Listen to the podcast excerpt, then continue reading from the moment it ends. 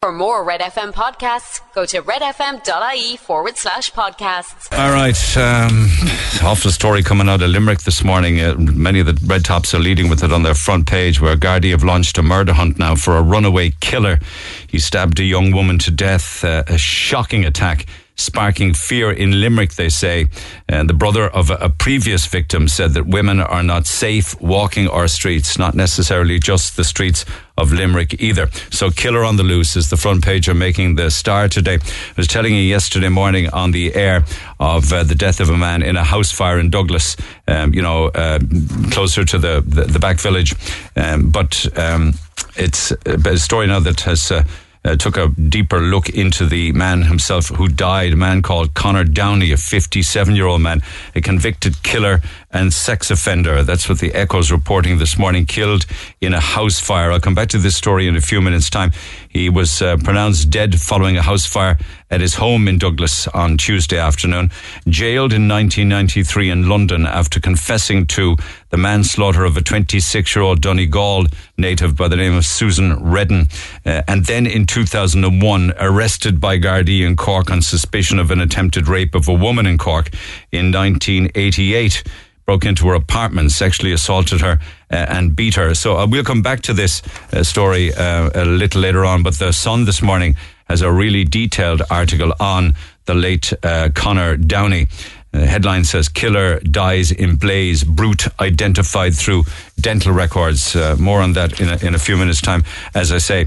Uh, you couldn't make this stuff up with regards to housing. The front of the Times this morning said, in spite of there being plenty money to be spent on either buying or building houses, the Department of Housing has failed to spend one 1.52 billion euro. That was part of their capital budget uh, for 2020 to 2022 and that figure remained unspent. I mean, should a head not roll for that? Like, should people be carpeted for that? They really should that the housing department has failed to spend over one and a half billion earmarked for housing over the past three years. That is, sh- that's a shocking statistic. It's absolutely appalling to read a story like that. And, and, and I know that the headlines and stories can sometimes twist the narrative. But the Mail this morning is saying, um, and I don't know, it's probably not a direct quote, but the headline is Nobody gave us eviction figures. And what they're saying is that words to the effect that Leo Varadkar has insisted that the cabinet wasn't presented with figures showing nearly 7,000 termination notices waiting to be put in force after the eviction ban was lifted. Uh, like nobody told us this was going to happen. Like, what did they expect to happen? You lift an eviction ban, eviction notices are going to be issued. I mean, it's pretty pathetic stuff. Uh, my conversation with uh, Father McVerry yesterday, um, with uh, Father Peter McVerry, with regards to um, you know homelessness and figures and housing and what have you, that's picked up by a lot of the papers this morning because on air yesterday morning with me, he did clarify and apologise to the Taoiseach. Um, he had said at one stage uh, that the Taoiseach had overruled the housing minister, that Darragh O'Brien wanted to continue the eviction ban, and Leo overruled him. He clarified and apologised that yesterday on air, and it's picked up by the newspapers. But we, we, we certainly have 9,000 notices to quit, and the numbers will continue to rise. And even those with homes and with mortgages, particularly those who probably find it difficult to sleep at night because their mortgage is trapped inside a vulture fund, that makes the Irish Independent this morning on their front page. They put a number of 60,000 mortgage holders trapped with vulture funds. You can be damn sure that those vulture funds will be the very first to pass on every single ECB rate rise that's available. They'd hold back on none any opportunity to put up an interest rate would be taken. Well, I should say that about all the banks, really, shouldn't I? Now, interestingly, on the front page of the Irish Times this morning, there is a story that centers around a book called This Book is Gay by Juno Dawson.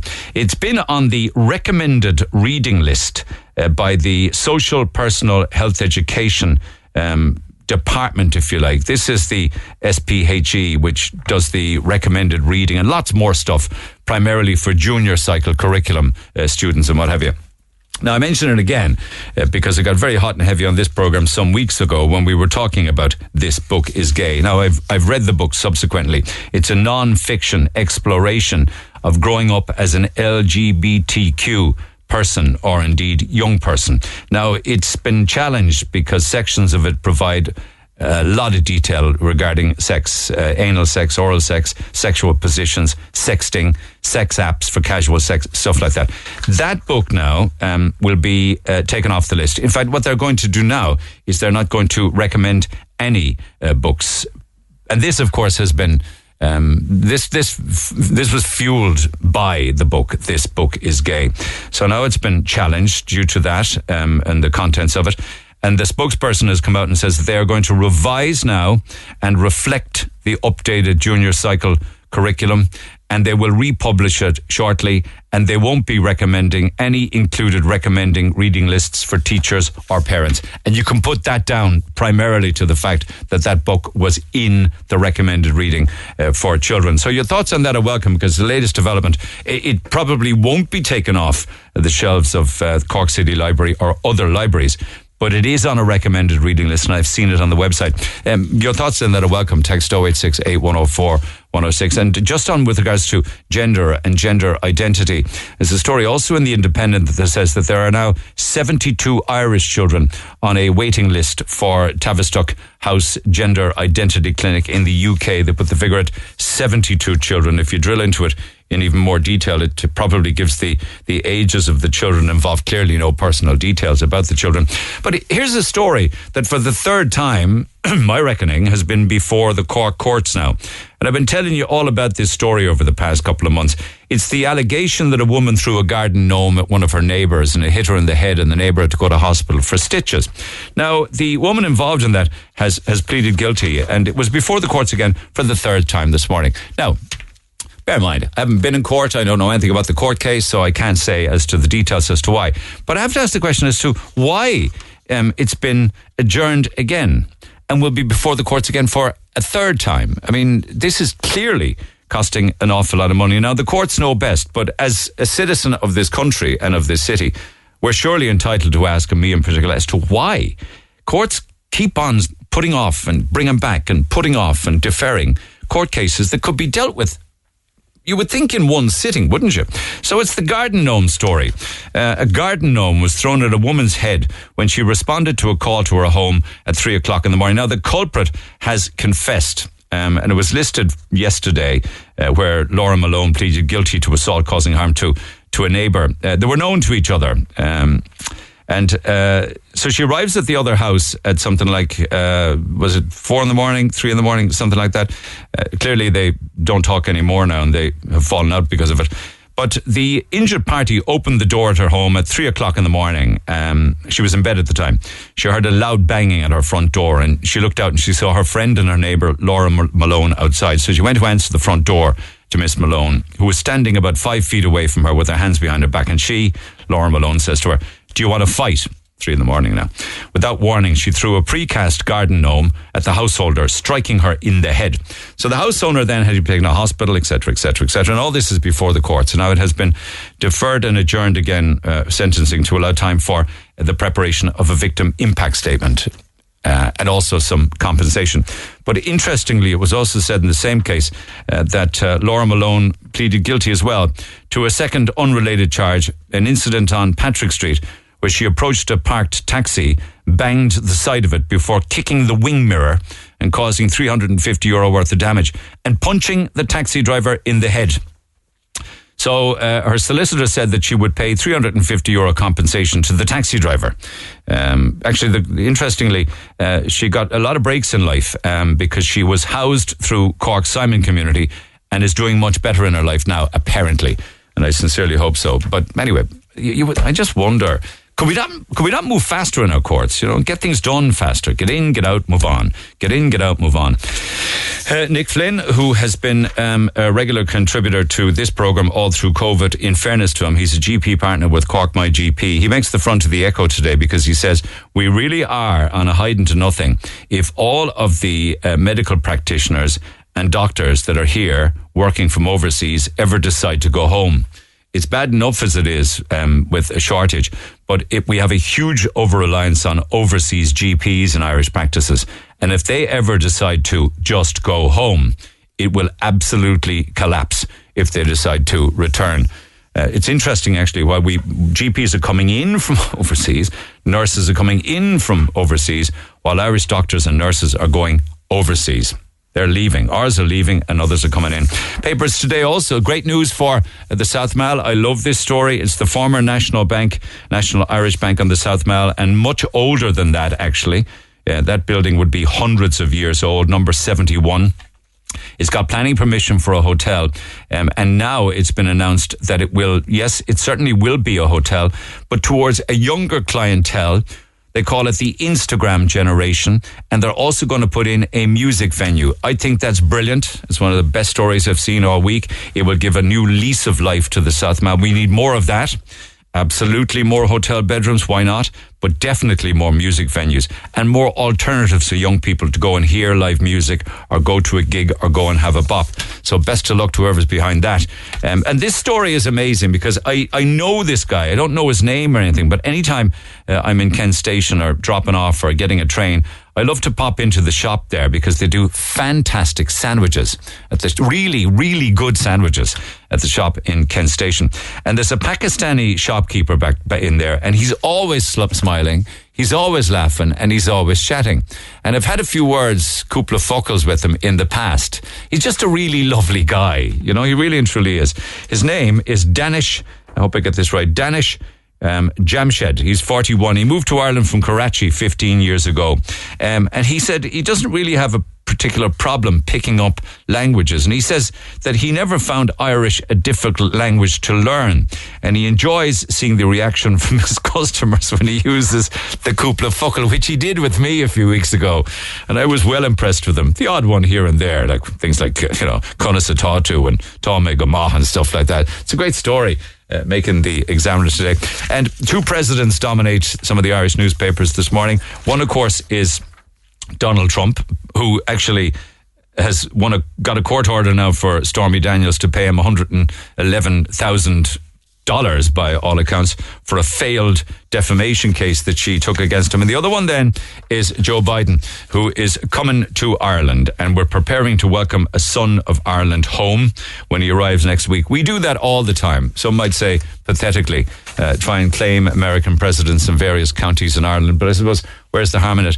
My problem with it is I can never actually ever make out whether he is genuinely uh, Irish or not, or whether or not he claims to be uh, Irish or not. Um, because I, I did read somewhere in the papers recently that he said something about the fact that he wasn't actually Irish at all because he didn't drink and none of his family were ever in jail, or, or words to that effect. I'd been to Ireland many times, but not to actually look up to find my actual family members.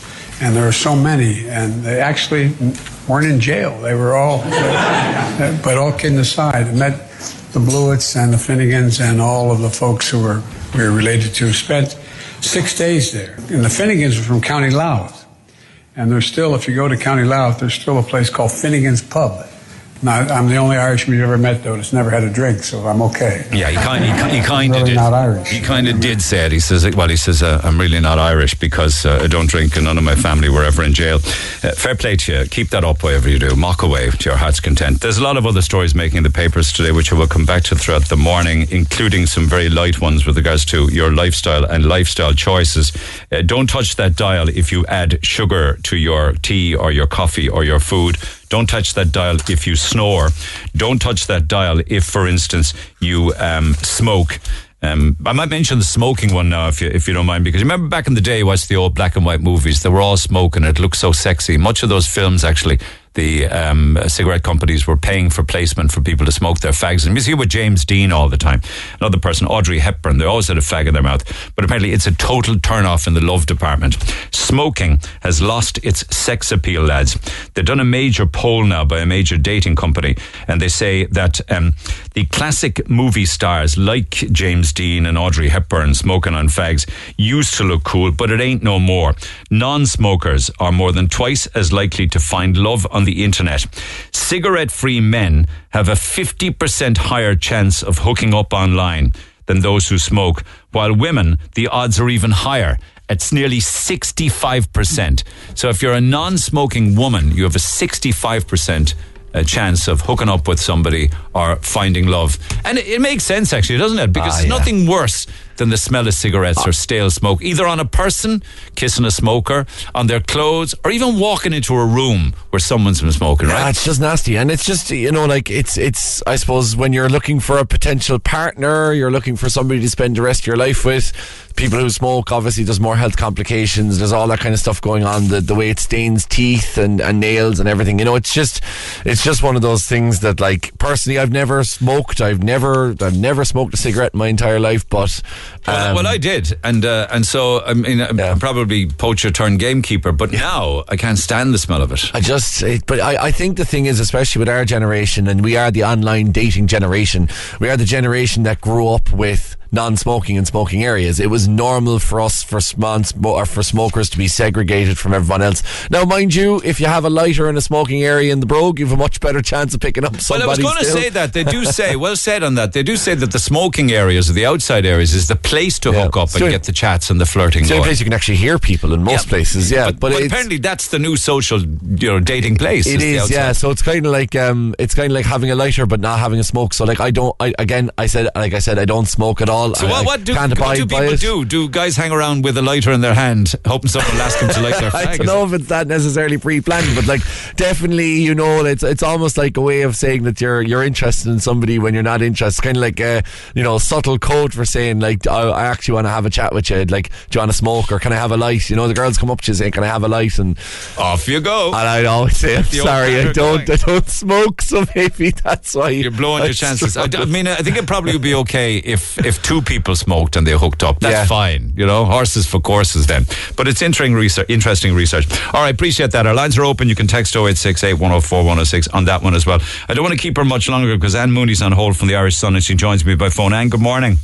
Good morning, Neil. Thanks for taking the call. I know it's a busy day for you, but you actually were the journalist who originally exposed the fact that Connor Downey was back in Cork back in the day. What do we know of Connor Downey, the convicted killer who burned in a raging house fire in Douglas on Tuesday? So, um, Conor Downey um, was uh, living with um, a woman called Suzanne Redden, um, who was originally from Donegal, and they shared a house together in London. And um, she disappeared and was listed as a missing person in 1988. Um, four years later, uh, Downey went to the police in Surrey in, and uh, confessed that he had strangled her and that he had hidden her body and gave them details of where he had hidden her body. Um, they found um, body parts, unfortunately, um, fortunately and unfortunately, um, Neil, but her torso was missing, and uh, that has never been recovered since. Um, surprisingly, he was he was only charged with manslaughter, and he um, was only sentenced to three years in prison that time. Um, so he um, he surfaced again in Cork um, in after returning from London, and um, he stayed with a relative in Douglas West. Um, I think in the same house as he he, he was found in um, dead during the week Yeah. um, and um, he he uh, was um, in 2004. Um, he uh, he sexually assaulted and raped uh, a woman. Uh, he broke into her flat um, in Cork City, and um, she woke to find him standing in her in her bedroom.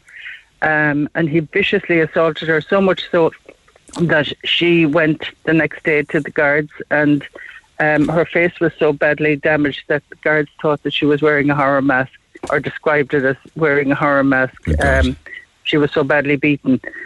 Um, he, uh, the Rachel Kiely, um, sorry, the Rachel Kiely murder in Ballincollig, in yeah. Ballincollig uh, Region Park led to the Gardaí seeking samples from uh, from people, DNA samples from people, and he voluntarily gave um, a sample for that um, for that killing, but uh, obviously knowing that he wasn't involved. Um, but that led to him being caught via the DNA sample. Because you're saying in the Sun that it was a one in a thousand million chance of it being anyone but him for the rape. Yeah. Yes, Yeah. that's right. And so he um, he he was uh, he was convicted in 2004, and he was sentenced to um, to 12 years in prison. Uh, he served 12 of those.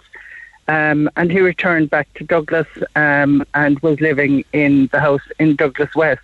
Just interesting, without without cutting across you, do, you do say in the Sun this morning that he was also convicted um, of assaulting a doctor who collected the blood samples Yes. for the DNA. Yes, that's right. And he went he went to the doctor's surgery with a knife and held it against his stomach and told him he was going to kill him because he was the person who took the DNA.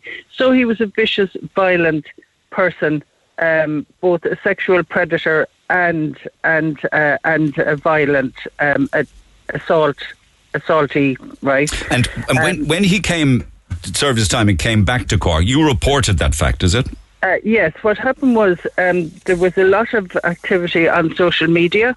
Um, uh, women uh, in the Douglas area warning each other that um, uh, in various forums, forums, warning each other that um, Downey was around and uh, that um, it wasn't safe to walk the streets of Douglas on their own at night. Um, to be aware that he was in the area, um, and uh, as well as that, as far as I recall, Douglas Co- Douglas Village Shopping Centre, where he shopped, um, also issued a warning to uh, women not to park on the third story of the car park or in areas where where it would be isolated God almighty. knowing that he was in their midst. Um, so I picked up on the story and um, I contacted the news desk, obviously, and they set up, um, a, I suppose, a sting operation, really, because they sent down a photographer who sat outside um, the the house in Douglas West and got photographs of Downey going about um, his daily activities like normal. Um, he was shopping in the shopping centre. He was walking up- and down the street um, without a care in the world. Um, and so we ran the story that he was this predator, and uh, as a result of the story, he left the city and he went to Limerick, um, where he, I understand, became involved in some of the, with some of the criminal elements in in that city. Um, and he was pulled in by the Gardaí and uh, questioned uh, about his activities. Um, and in the course of the interview, he told the guards that he had left Lim- uh, Cork because he was chased out of Cork by the Sun and the story, and um, that he would get the reporter that did the story. He told the guards that, Me. that he would get the Yes, reporter who wrote the story. So that's you. Yeah. So that was a threat Yeah. against you. Yeah. It was. It was. Um, and that that um, that activated. Uh, I didn't know Neil, and I didn't know for for I suppose maybe two or three years afterwards that that had happened because the guards didn't. They contacted me. Um, but they did it in a different way to what, uh, in, instead of telling me directly that there was a threat issued against me, um, they um, they contacted the guards in Anglesea Street, and two of the detectives, one of one detective who was very much involved with, with the media, contacted me um, to ask me about my security at home. Um, and I jokingly said, "Oh, listen, sure, we've half a dozen dogs, and you know, Yeah. a few." Yeah. and uh, he said, "No, no, no. Uh, have you got um, home security?" And I said, "Yeah, we have." And uh, he said, "Can I can I come out and see it?" And I said, "What's going on?" And um, he said, "Look, you know, you know, I'm involved with journalists, and um, I just want to kind. Of, I like to keep in touch, and I like to sort of from time to time check check out things like this." So Okay. I said, "Fine." So he and another mm, detective arrived out, and um, and I again I asked what was going on, and I was told, you know, there's nothing to worry about. So. Um, it was only afterwards that I discovered from a colleague who was um, who was involved with uh, the guards in Limerick that um, he had been told that um, this threat was made and that that was the reason behind the um, the, the security check. Um, How did you feel when you heard that some years later? um, well, at that stage, um, it was over and done with, really. Um, look, Neil, I covered the courts for six years for the Examiner, um, and I wrote about probably all the major criminals in Cork, uh, including drug dealers and everything else. It's part of the job. It's one of the things you do. do they make do do the, do the others make threats then when they're going No. down or something? No, no. no, they could have, but they didn't. Um, but there was always a there was always a risk there that they would. Um, but you know, you just um, look. It's the job. You get on with it. You do it. Um, and this story was one that had to be written because this Hmm. man was a menace in the community, and he was a menace to women in the community. And, Could- and so, Yeah. you know, Yeah, yeah. Could I just ask you, do you, do you in, in hindsight, do you think that An Garda Síochána should have been more direct to you and tell you of the threat, or was it better that they Uh, didn't because you'd be looking over your shoulder and I, I don't know which way to go on yeah, that? you see, I- I'm actually, I'm actually, um, I'm actually uh, kind of both ways on that one because, um, in a sense, um, I suppose that they should have told me that there was a threat against me, um, but I'm glad that they didn't because I think if they had, I would have been constantly looking over my shoulder and checking out was anybody following me in the car. Um, you know, when I went shopping in Douglas, was was there somebody there keeping a watch on me to Yes. sort of, you know, Yeah. um, take advantage of a situation if I was in a quiet place? Um, as it was, you know, just got on with life, and and uh, as it turned out, it was. Uh, I believe. You see, I I do believe that people like that. It's a bit like bullies, you know, that um, if if you give in to them, um, and you um, you show fear, then you know you're you're you literally are making yourself vulnerable. Yeah, I know, I know. Okay, well said. Just finally, then, did you manage to talk to people in, in the Douglas area? I believe you did because they said that there is a sense of relief there now. Is that that he's gone? Yes, yes, and, and obviously there is the fun. The thing about it was that um, I didn't know he was back in Cork. Um, I had absolutely no idea. I don't know how long he was in the house in in. Um, in Douglas West, um, but I I do um, I do wonder do, did the people who are there now or in the area even realise who he was um, and uh, you know why it didn't get out that he was still in the com- back in the community. But but according to people I spoke to, he was a loner. He had no friends. Um, he didn't mix with people. Um, he kept to himself, and so I suppose um, he lived a quiet life. Um, and he didn't come to attention, and he certainly didn't come to press attention, as far as I know, because we didn't see him coming before the courts or anything since that, you know.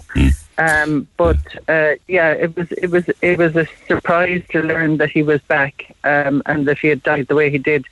But but now when the when the story came out again, you know, there was obviously a sense of relief that he was he was gone. Um, you know, sad as it was that he died the way he did, um, which was a horrific death for anybody to um, to endure. But um, but on the other hand, he was a very very vile sexual predator. Um, as well as being very violent, and um, you know, experience tells me that people, you know, the leopard doesn't change his spots, and uh, I, I do believe that you know at some stage maybe he would have presented a danger to the Okay. community. Because it also raises the question as to whether enough information is given to the public in general, that it shouldn't be down to online forums or it shouldn't be down to uh, shopping centres putting up signs in car parks. Should more be done to warn local communities? I wonder. Yeah, I have an opinion on that, Neil, and I do believe that the public are entitled to know if there's dangerous people in their midst. Yeah, yeah, good stuff, good stuff. Well said. Listen, and just on a on a personal note, I, I believe that it's uh, is it the anniversary of your late husband, the great Brendan Mooney, the great Cork journalist, tomorrow. So our thoughts are with you. Yeah. he was he was an incredible man. He was one in a million, and we we all loved him very much. So our thoughts are with you this week. Thank you, Neil. I know he had a special spot for you He because did. you were one of his proteges. He certainly was very kind to me back in the day. Your your husband actually was one of the reasons that I came back from radio in Canada to come back and do radio in Ireland um, when the commercial sector was set up, and I've always been very grateful for him to him for that. Uh, and I just want to put that on record. He's a wonderful, wonderful man. And thanks so much Thank for you. taking the call this morning. Mind Okay. yourself. Thank Take you. care. Bye-bye. Anne Mooney from the Irish Sun. Our lines are open. You can text 0868 104 106. Calls on the way after the break. Talk to Neil Prendeville now. 0818 104 106. Cork's Red FM. Back to calls in a second, so hold on there, Stephen. It won't be long. I just wanted to mention Tony Hosford is retiring as bus driver on the 223, and Frick down in Passage was in touch, touch with me saying, Will you give him a big shout out? He was never late and always sound. So, all of your passengers, Tony Hosford, want to say thank you and have a great retirement, retiring as the bus driver on the 223. Actually, talking about Passage, you couldn't make this stuff up, apparently. They're closing uh, the Passage West uh, post office. In fact, um, uh, actually, my apologies, uh, credit union, I should say. Um, it's it's amazing because the very same thing is happening apparently in Grange as well. But I love the way they do it. Uh, Mark got in touch with me said, I'm sending you a recent post regarding our local credit union in Passage West. They're considering closing the branch on a Saturday, which will have a terrible effect on the people of Passage. It'll add obviously severe pressure to local businesses and elderly people with even more hassle now because if you wanted to do it on a Saturday in Passage, you now have to go to Douglas. The same, incidentally, if you're in Grange on a Saturday, you'll have to go to Douglas. Um, I'm hoping you should talk to the branch CEO to ask them to review or cancel this decision and keep the branch open on Saturdays and even improve the hours. But the press, the statement that, that they released then says, in the interest of maintaining high levels of member service, we've made the decision to keep one office open on a Saturday. like, makes no sense when you say that. So they're consolidating the Saturday services at Douglas uh, Post uh, uh, Credit Union, putting on extra counter staff, extending opening hours to one o'clock. extending opening hours to like if you said five o'clock you'd say something anyway I shouldn't find it funny because it must be very annoying for those that use the passage west or the Grange uh, credit unions on a Saturday. So that's it. That's just another um, you know link in the chain of deservicing us I suppose or taking away things that people were relying on. It's unfortunate isn't? I don't know whether isn't it? I don't know whether that could be reversed or not. Who knows? Quite a lot of text from yesterday's program in all sorts of fashions. A lot of it had to do with uh, housing. Interesting to see the response to the little bit I did trying to modernize this week in terms of uh, Holy Week. And we were talking yesterday morning about Spy Wednesday and what happened Spy Wednesday, and then today being the Thursday and the crucifixion on Friday. Some people loved it, other people thought that it was. Uh, uh, just fairy tale, fairy tale nonsense. So we'll come back to those texts there at the course of the morning. But I want to get back to the phone lines now. Stephen, good morning. Good morning. So I ran out of time yesterday, and my apologies for that. There was a point that you wanted to make regarding um, um, building our own houses, like we used to do years ago. Was it? Yeah, yeah. Like, firstly, I'd like to say that this government, I'm not blaming them for nothing, but at the end of the day, they had to bring in, they had to stop what's going on and think about what was happening.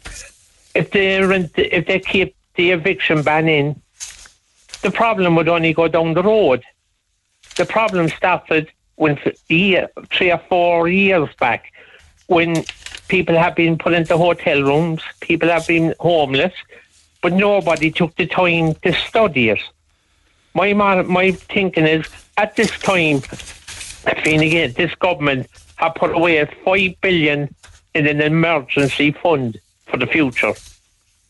They have a lot of land lying idle which have been idle for years. They have a lot of money lying idle. They weren't able to spend one and a half billion in the last two years. They could have built a lot Yeah. of houses.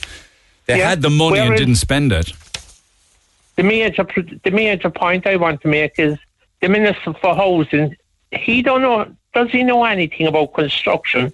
If he did, you put it, all he have to do is go to in a, firm of architects, get them to design the houses, get the land engineers onto the land that they have idle, get that all checked out, and put get a building firm and put them straight in and start building the homes for the, for people. And do you think that there are building? the Do you think that there are building companies on standby that would take up the contracts? You do? Yeah, there are building companies that'll do it. In fact, I work construction myself, and I, I remember listening, hearing that there was an American company ready to come into Ireland and start building homes, modular homes for people. And the, the, the hassle from the planning organisation was they just walked away. Yeah, but be careful now because when you talk about modular homes or American companies, you could be moving towards trailer parks. You know. No, I'm not moving towards trailer parks at all. I know this for a fact that they they were literally homes they were going to build. Yeah, yeah. We we were do, we were doing it already in the country. There was a big, massive building firm below in Ringaskiddy. I forget their names, but they they were putting homes together.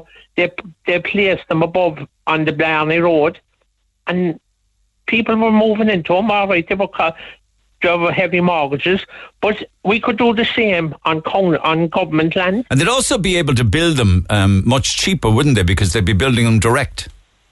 There, it was on a rail, it was on a, a rail system where they'd be put together and they'd walk down the railway line and all around and by the, onto the back of lorries and brought onto the site and put into place. Yeah. So basically, we have the money. We're in an emergency now. Everyone is, I know everyone is suffering, but like to see women and children and elderly the way they are suffering is an utter disgrace. And the government don't seem to, it's gone over their heads. Let me get some more calls on the air if you don't mind. Thank you, Stephen, for that contribution. Some, sometimes it's the common sense approach of people listening to this program that makes more sense than anything a politician would ever tell you. Anne, good morning. Hi, good morning, Neil. How are Uh, you? I'm good, thank you. Um, just pick up on the point that we're talking about. no, it was just that yesterday, after a lovely speaker yesterday, the priest. Uh, Oh, my, my apologies. Yes, it's back to Tim Hazelwood. Go ahead. Yeah. Sorry, yes, what he was saying yesterday, you know, just, you know, getting houses for people and just, you know, young people just needed a bit of direction. That's all they need to get on the job front so that they get, he covered a lot of stories, really. Yeah. And, um, you know, there's a lot of. Father there- Peter McVerry. Sorry, I didn't. I wasn't aware of, your- of, of your topic. My Yeah. apologies. Go ahead. Sorry. Yeah. And, um, you know, he makes a very good point yesterday, you know, that, like, on houses, what people need, you know, I know families, I know a family at the moment, um, that, you know, the family is divided, husband and wife, four children, and uh, they were renting, and the lady decided to, she needed to sell it, which is her right, and um, she, she had nowhere to go, so she came back to her father, and um, With the children? with the children and her husband, four children and her husband, and uh, her father has her brother is also living there, so he's in the small bedroom. So there was only one bedroom free for them. So um, my cousin she stayed in the house with she's in the house with the two younger, and her husband has to go down to his parents' house. Yeah, so they're with the split. Yeah. And I bet you there's an awful lot of people are going to be split up like that. Families. Oceans, and you know what? It's not that they don't want to pay for something; they will pay. Yeah. But it's just getting them on the property ladder. Yeah. Yeah. you know, they have, they have, I suppose they have, the, you know, they're lucky enough to have, uh, you know, enough for a deposit. Like, I Oh, totally. You're talking about working families here, incidentally. Yeah, Yeah. yeah, Absolutely. Like you wouldn't, you wouldn't have, like they probably wouldn't have, like realistically, working families. You know, young, couple, my own daughter got a house there, and kind of she was lucky enough to get she good job there, and kind of thing. But young, like the house, like they're they're lucky that they have. What I'm saying, they can afford the mortgage, for want of a better word. Yeah. But you've got young couples there, kind of, they're saving, they're trying to get put a deposit on the house, and like the houses are going up, up and up, yet the wages are aren't. You know what I mean? yeah. So what's what's And- the solution? The solution is come back down, take your prices down. Read, read is, read is get, read is getting in the way of everything. You know, government there. I could, I could go under about five or six umbrellas here and talk about housing, talk about education, talk about education, talk about you know special needs. I, I work in the education sector myself, so I see it firsthand. You know, we it's fantastic. It's, it's a system. No, not all parts of it, but it's a system that is, you know, working really well. These guys at the Board of Education and the teachers and the SNAs and the secretaries Yeah. and principals, they're, outstanding. They're doing the job. We're nourishing and we're nurturing the children along with their parents. The parents are fantastic as well, don't get me wrong. But you see it in the classroom setting you see you, you're educating them. They you leave primary and they go on to secondary school. Then they're getting ready for the real world out there. They're they're you know, what would you say? They're career guidance, setting them up. Not everyone has, you know, they're they're they're ready to work, but not everyone are, you know, would complete uh, leaving cert, or they might not have the skills to go on to college Yeah. or the skills to get the points to go on to college. Yeah. But there's something out there for them. Like, for instance, I mentor a couple of young adolescents there, and uh, I remember going into a job centre and photocopying your CV. And um, I went up to the, the job centre, local job centre, and this young boy came in. He probably did everything in his power to write down his CV. Came into the job centre and said, um, I was photocopying there just because my own ink ran out at home. And he went in and he said, um, sorry, he said, he said to the girl behind the desk, I have a CV there, it says in the window, you look over print it out for me, type it up for me. She looked up, and said, sorry, too busy, didn't even look at him. He turned on his heels, walked out, and he left. I, I left my photocopy. But hang on a second. Why, why, why wouldn't the uncle type up his own CV? I mean, he's looking to get jobs. Ten years ago. Ten years ago. It, ten years ago, computers weren't the way they are now today. In some houses, they were, but in this disadvantaged area of Cork City, it wasn't. So Oh, it's given a break. look- Okay, so he would need a break and need help because he just wouldn't have. What's this? Yeah, Took I know. the CD Yeah. from him. Yeah. And I said, look, can I, do you mind if I'm not intruding to look over it? I took it. And he said, no problem. I said, look, I'll give me your email address. I'll look over it. I tweaked it. I sent it to him. I got a few paper copies. I handed it to him. Not put myself up on, it's about this boy now. This Yeah. is all he needs with a bit of direction. Handed him the CV. I forwarded the CV with him to a couple of big companies, Johnson & Johnson back in the day, from a disadvantaged area, disadvantaged family. Got the job. Years on, he's working there. Oh my All God, that's a great story. That is a great story. children just Yeah. need a little bit of direction. Well done, well done. That's a great story. Like Julian Callan out there in Fall Centre, if children can't go to college or don't get enough money to go to college, there's Fall. If they don't do good leaving cert, there's Colossus Chef and so they can do uh, leaving cert um, to t- get them to pass. Okay. and they can go do an apprenticeship out in fall. They also come back if they didn't get a good um, leaving cert.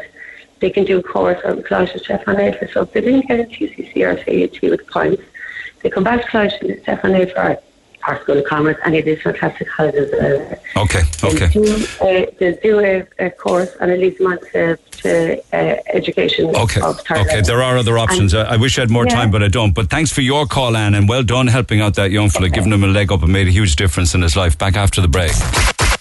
Call the Neil Prendeville Show now. 0818 104 106.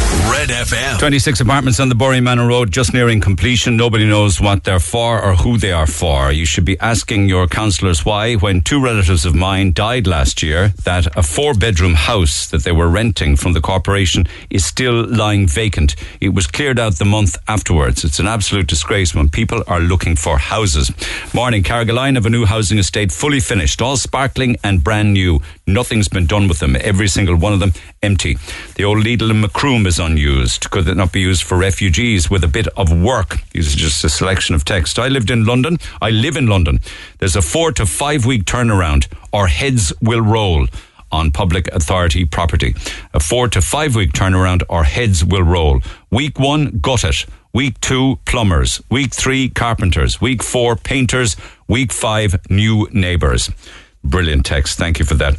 You should be asking Terry Shannon if John is still in the abattoir have they vetted him yet? Well, the vetting is still ongoing, just with regards to John in the abattoir. There is a property for him and a nice little home in Madden's buildings, but the vetting process seems to take weeks because it still hasn't been finished, the process uh, and everything that needs to be done from, uh, you know, I suppose from a bureaucratic point of view. So he's not in yet, but as soon as he is, I'll let you know. I spent 30 years in Cork City Fire Brigade. The delays in the City Council turning housing around is simple. The Works Department was and still appears to be staffed by tradesmen that wouldn't warm, wouldn't work to warm themselves. Hmm. That's kind of hurtful, isn't it? Staffed by tradesmen that wouldn't work to warn themselves. The reason being there is no accountability anywhere in Cork City Council. And just one fast one, if you don't mind. Just a comment with regards to the Blackrock housing estate you spoke about. It was recently finished, not nine months ago, but only recently. Half of it has already been occupied, and it's just the other half that's empty. I can see people viewing the apartments now. I'm a private owner from a close estate and we already experienced antisocial behaviour last summer. Things calm down when the Gardaí start to do their rounds. As a neighbour who worked very hard to buy a house, I would prefer a mix with social and elderly downsizing schemes as opposed to putting in pure social housing because of the antisocial issues we see around them. Also, there's a new social housing development approved next to this one. There's already 140 apartments, which will create an overload of social housing in the area. It has concerns from private owners but they were never listened to. Remember, the area is already full, creches full, no GPs available, roads not suitable for traffic. I agree with social housing, but overloading an area is not the answer. Actually, what that text is also saying, in the opinion of a private owner of a, of a of a home down there, is that if you have way too much social housing, it leads to way too much anti-social behaviour. So your thoughts on that are welcome. Text 0868 104 106. I'm Lana O'Connor. Red FM News is first for local, national, and international news, and you can stay up to date by tuning into our hourly news bulletins or by clicking on redfm.ie. Now, the Neil Prendeville Show. Okay. Red FM. Catching up on uh, texts again, certainly from yesterday. Remember, I was chatting yesterday with people who are on eviction notice and the clock is ticking. And on a few occasions of the past few days, it has been with mothers who are rearing children on their own. And Liz says, You never want to investigate the hard questions, do you? Why? A person has multiple children, multiple fathers, and they demand a house. No responsibility, no accountability. Give me the money. They don't seem to understand where the money comes from. The tooth fairy? You don't think fathers have a responsibility. Break the mold, Neil. Challenge the acceptance of fathers going off into the horizon. They don't, of course, uh, but get onto the train before it leaves the station for good, full of unobligated fathers, says Liz. Now, I hope all of that makes sense. I think the gist of it is uh, that it's it's fathers who don't. Um, you know, uh, face up to their responsibilities. Can I just say, yesterday when I was talking about this, um, I was wondering why so many people point fingers and give grief to the women, the mothers who are rearing the children on their own. Um, I hadn't been talking yesterday about fathers. I think if a man uh, refuses to pull his weight, he's not a real man. You know, if you have children and you refuse to look after them, even if a relationship is gone, um, or you use them as a, as a as a tool with regards to your ex partner, and the same for women who do it to to fathers. I think you're not a real person if you're doing that. You've not you know lived up to your responsibility to your children. Can I? Can I? I can't put it any clearer than that. Can I? Uh, yesterday I was talking more about the amount of text that would come in when I talk to somebody on the air who's rearing children on their own, as if you know that they're not entitled to any kind of help or uh, you know that um, they had loads of children, never thought about it, and that they're spongers and all sorts of things. And of course, everybody has their own individual story to tell.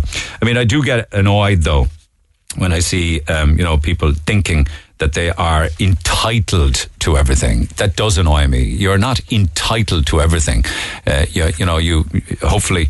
In, in a perfect and ideal world, you have a happy family and you have a happy childhood and you go to school and you work hard and you get your exams and you get a job and you paddle your own canoe and you look after yourself and you have your own money and your own income. That doesn't always work for everybody and those people need it.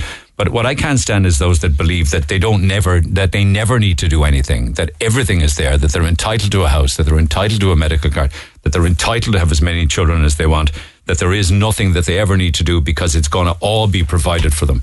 That absolutely wrecks my head. I feel like a mug, really. And I'm sure other people listening to this also feel like a mug particularly if you're one of those that actually do try and, um, you know, uh, do best for yourself and your family in life. Uh, anyway, I hope I don't think I can be any clearer than that. With regards to housing and the underspending, the government should have been brought down over the underspending of housing. One and a half billion unspent. I also think Terry Shannon was very rude to you yesterday. No, he wasn't. Uh, but thank you for your concern.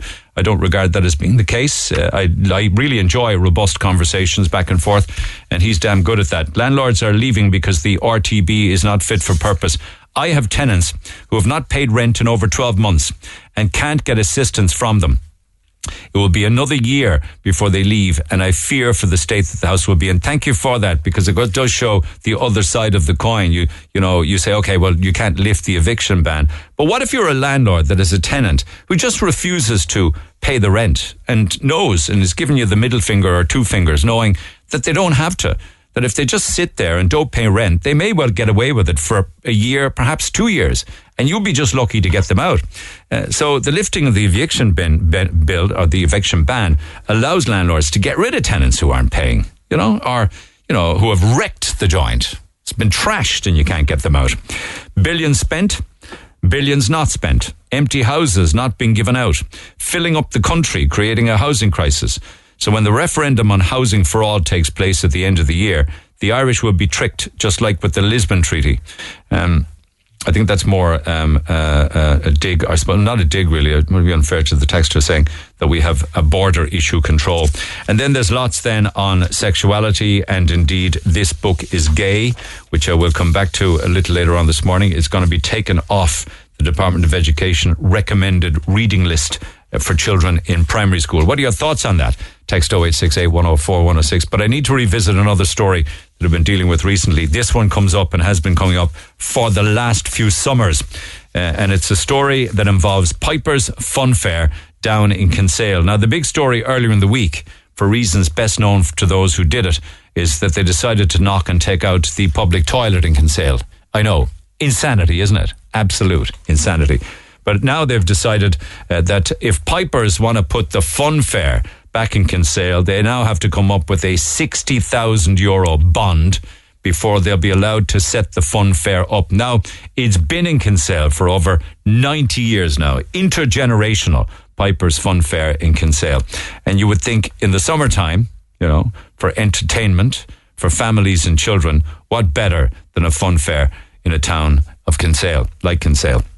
Anyway, the latest update is from Brendan Piper himself. Brendan, good morning.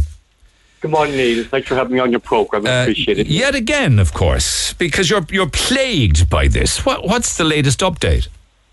Ah, the latest update was Neil. Last what was last November? I applied, which I do every year for the park for the coming season. And um, the word I got back then that was 2022, 2023 this year. They said they get back to me. The council said they get back to me in January. Did- January went, February went. There was no, no one got back to me. So I contacted the council. Local council came back to me. Yes, he said you can go into the park. Um, and in fairness to the council, they kept the rent to come back to 2019. Let's just be clear on this. You go into the car park, but you pay rent to put the fun fair there. You're not Oh, getting oh, it. Yes. Yeah, it's not No. free. You're not been doing you any favors here. You're paying. We're paying you, but they kept the rent because they were going to double the rent, but they, they kept the rent to, to 2019 rate. And what happened then, Neil was, um, I said, grand, and the councillor said to me, but, and I said, what's the but? They said, when you have a 60,000 euro bond. And I said, um, what, what's that 60,000 for? It's in case, what it is, when you damage it, when you damage the car park, there's a bond there to, to when you leave the car, when you leave the, the car park, when the fund is done, any damage there, the 60,000 euro will cover that. I said, how, but where did they come up with this figure? And they said, they said, um, the park costs 100, apparently 130,000 the tarmac, the park. So 60, half of that is 60, so that should be adequate enough to Do you and that. do you damage the car park when you put the fun fair there? Neil, we've been in there in that park since 1932. Every year, what we did now, we put our own gravel down. We built up our rides, and we put a, it's called it's special gravel. It's three quarter inch round gravel, so if it, and it's washed. So if a child falls, it won't cut their, their knees. We've been doing that since 1934, um, making it safe for kids. And then at the end of the season, you take all that up again. Uh, no, we le- we leave it there for the council, Right. and we never ask the council for a reimbursement. That it's there for the council for their car park. Right. We do that every year. Okay. Okay. Okay. And when I asked about that bond, you know, there's that's what they're sending me. That is for um, for material damages, and I and I tried Neil since I got I, I only got this word three weeks ago, Neil. And do you have to actually come up with sixty grand? Do you have to physically have that money? Sixty thousand of a bond they're looking for? Yeah. So how much of a bond is sixty thousand? I don't know. But do you have to give them the sixty grand and then they give it back to you or a portion of it?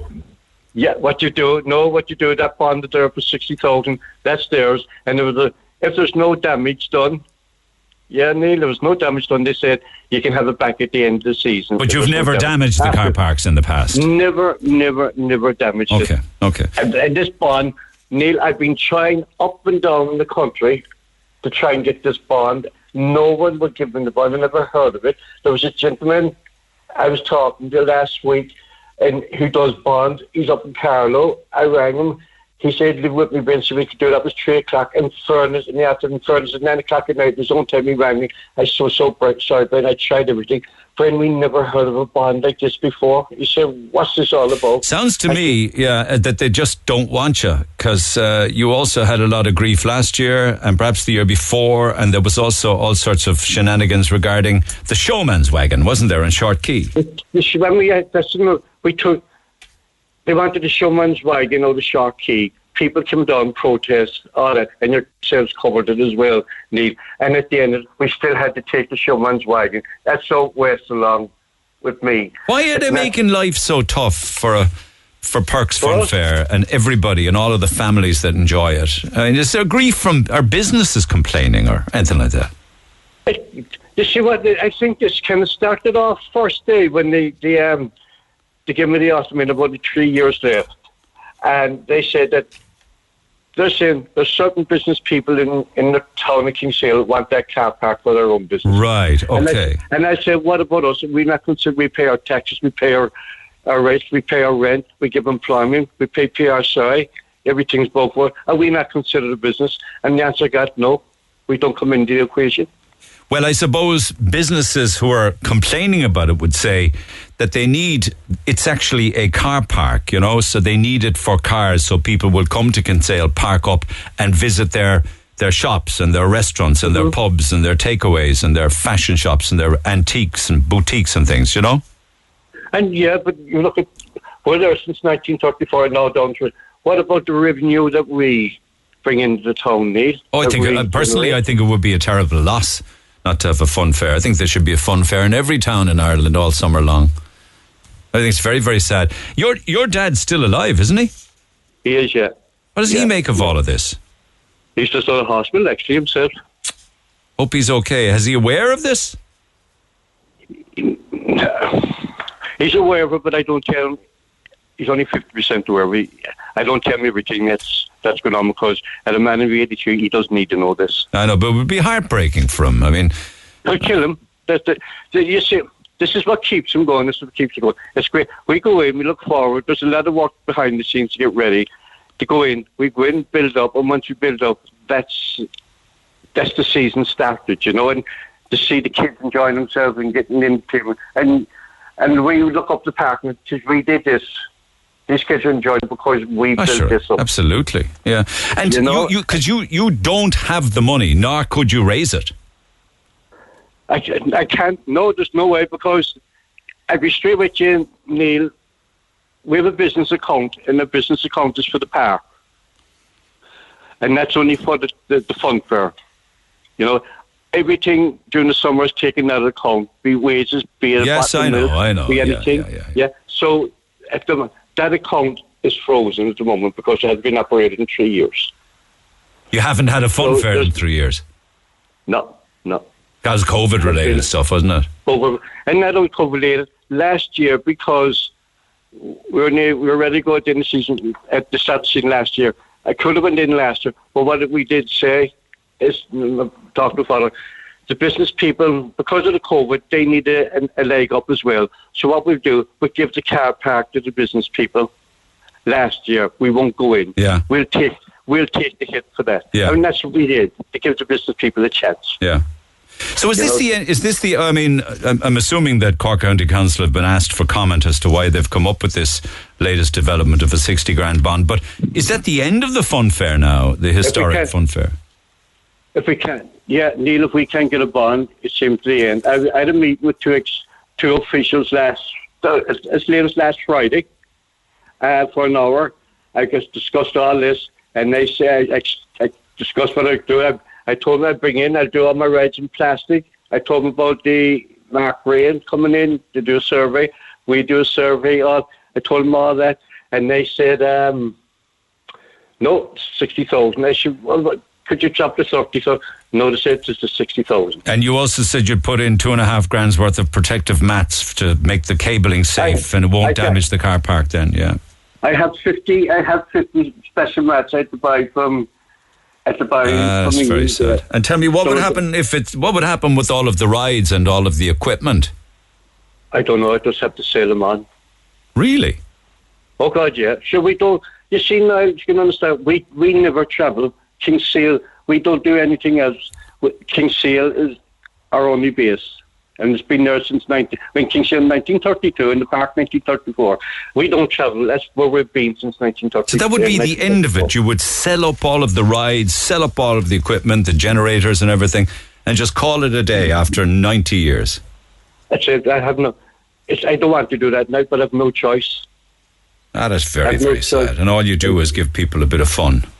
We tried, you know, Neil. We tried, you know. Like I said, there's a lot. There's a lot of work behind the scenes. It's very expensive to run the business behind the scenes. But you know, it's what we do.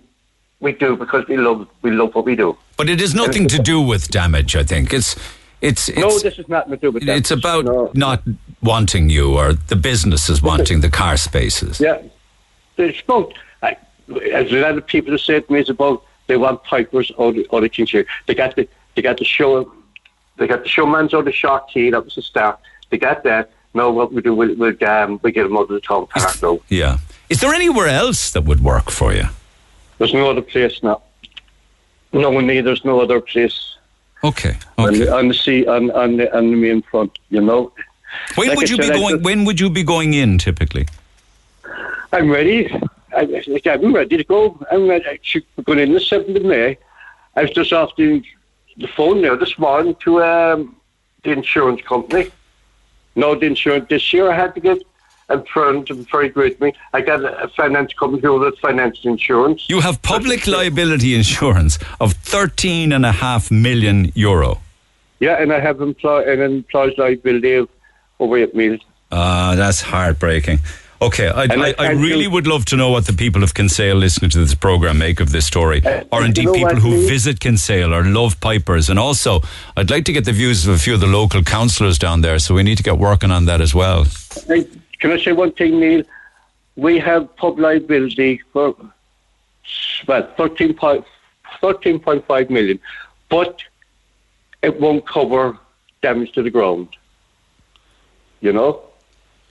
But sure, there never is any damage to the ground. You there never is. There never was. said- I just said just to see You would think they'd be saying, oh, we're looking forward to having pipers back. Is there anything we can do to help you?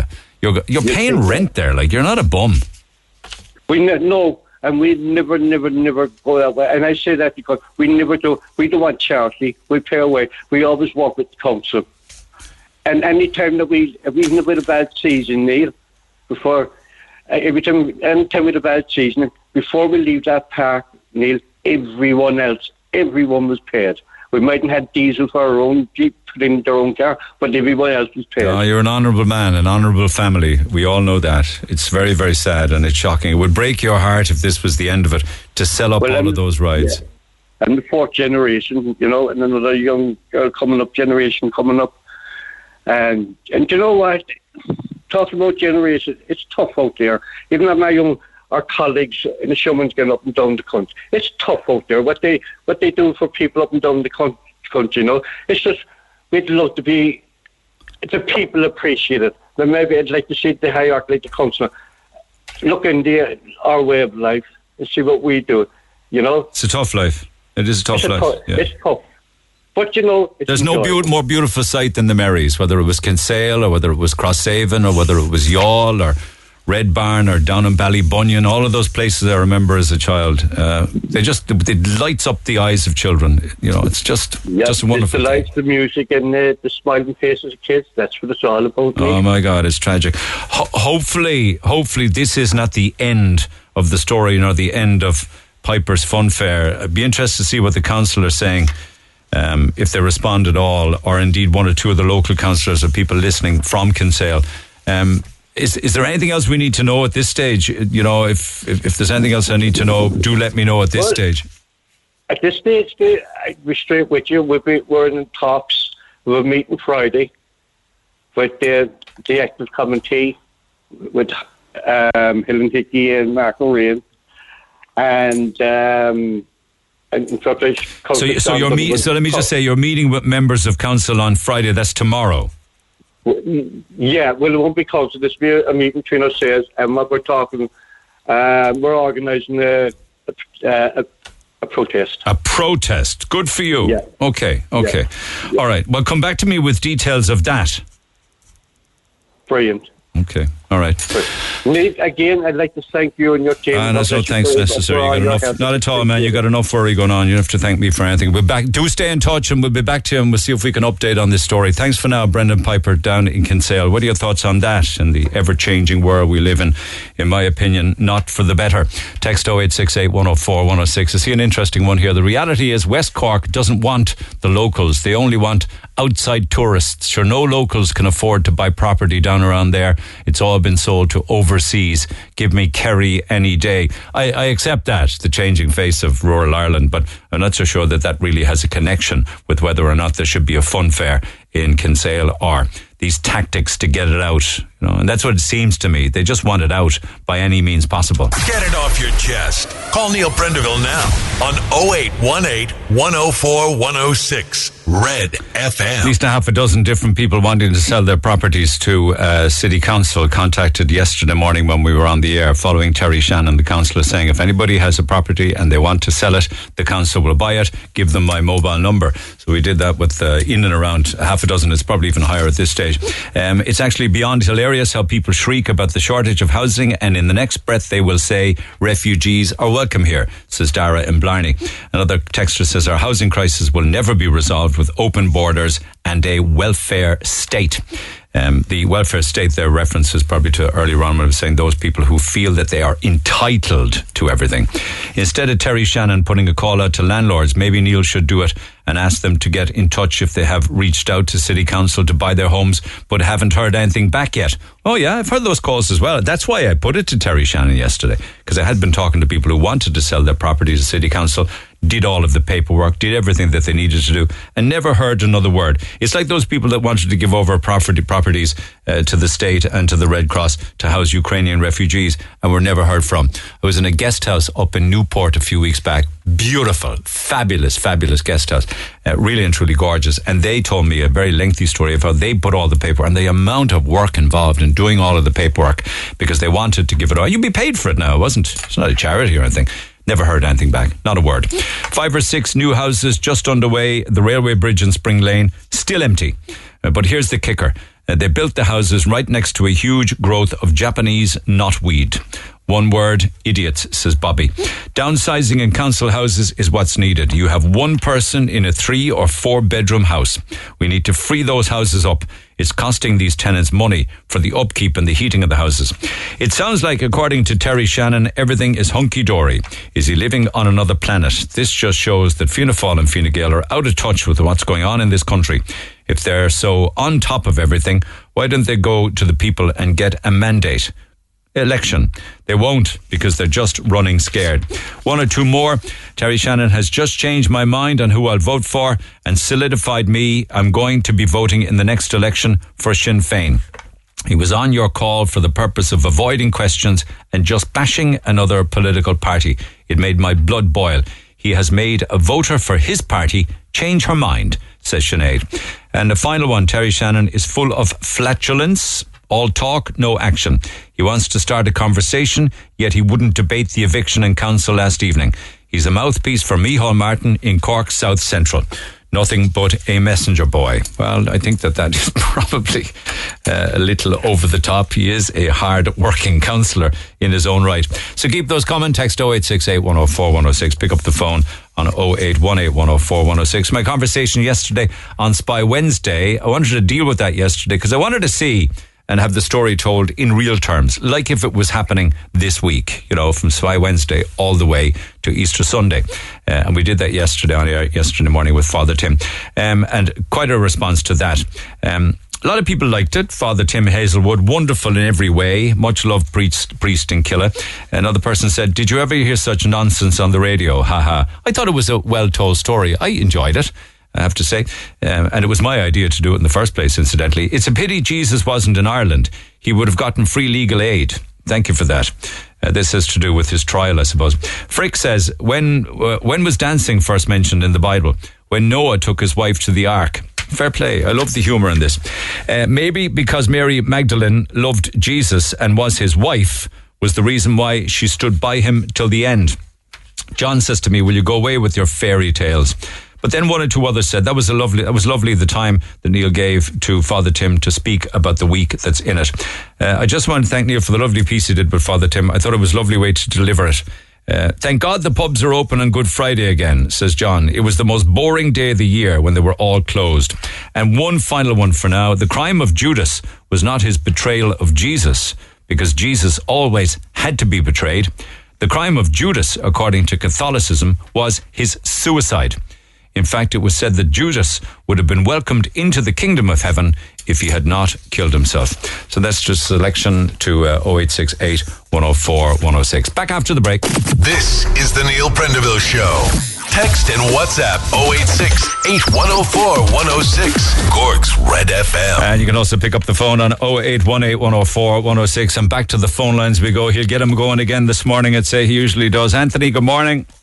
Good morning, Neil. How are you? I'm well. I, I did mention this morning that Stormy Daniels has been billed by um, ex-President Trump for 111,000 dollars um, for a failed defamation case. That doesn't interest you, though. You want her in court, is it? Well, I'm not a legal expert, but I thought if you signed a non-disclosure agreement And were paid you for accepted $130,000 and you signed the agreement, I don't know whether he approached her to keep your mouth shut or she went to him and said, if you don't give me the money, I'm going to go public. No, that didn't happen. That's no, neither he was, here nor no, no. there. He was trying to get his ducks in a row with the lead into a presidential bid, and he was wondering what do I need to fix now so that this won't come back and bite me in the ass. And that was one of the things he had to fix. So he went to her. But is not is that not a legally binding contract, a non-disclosure agreement? I would have thought so. That's the reason you pay it. And she broke it. I guess you're right. Yeah. Well, I, I don't think he actually would have went out and told everybody about it, but she did. And as far as I'm concerned, she should have been charged, and at the very least, she should have to pay the money back as well. Yeah, and that then apparently all led into um, a defamation case between the two of them that she uh, took because he said that what she was engaging in was a total con job. She sued him, has lost, and could pay. Uh, one of the papers this morning is saying anywhere up to half a million dollars when you look at legal fees and all that kind of thing. You know, surely that's enough, no?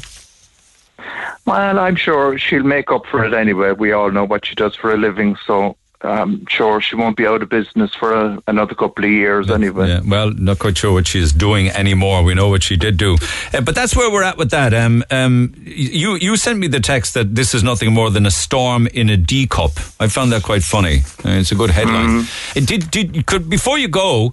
Did, did you have any? You're, you're aware of the update with regards to this book is gay um, being withdrawn from the recommended reading list for primary schools. Yes, I think that's absolutely appropriate because I'll tell you one thing. People are the people that are crowing and crowing the loudest about religion should be removed from school. Religion has no place in school. Want would be the ones that would advocate for this kind of thing to be promoted to children. A child should be allowed to be a child. They don't need to have these things put into their head. These descriptive things. I haven't read it, and I don't want to read it. I It- I have read it, it. I have read it because I need to know what I'm talking about. It is very descriptive uh, with regards to uh, primarily gay But sex. do you think there's any need really for that for children to know that? Probably would prefer that they would learn about things like that in a book that's written responsibly rather than, say, for instance, on a porn app. Well, what about like as I just said? What about site. people that want religion removed from school?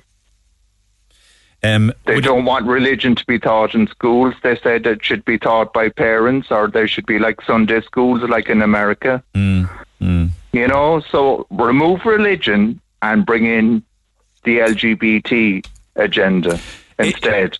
If if it wasn't gay sex, would it be all right? I don't think. I don't know. I mean, what are, what's it recommended for? Tw- is it twelve to fourteen year olds or something like that? Uh, well, I suppose if you to be fair, the age bracket that it's pitched towards is typically 12 to 15. You see, the issue with regards to sex education is I don't think a whole lot of parents are teaching children sex education, are they? So they got to learn it properly, responsibly somewhere, don't they? But should it be up to a teacher to have to do it? Well, if they're not getting it at home, they'll only get it on porn sites. And of course, that's not real world. Well, how did we all learn about sex growing up? On the corner. I mean, I'm in my mid on the, on the street from other fellas. and you'd hear whispers here and whispers there and whispers that and whispers the other, and but you don't have to have it spelled out graphically, and I don't think it should be part of the the the curriculum, the school curriculum. I really don't think it should. You know, because everybody has a different agenda. But who's going to And- teach them? Andrew Tate? Hmm. Well, you're going down a different.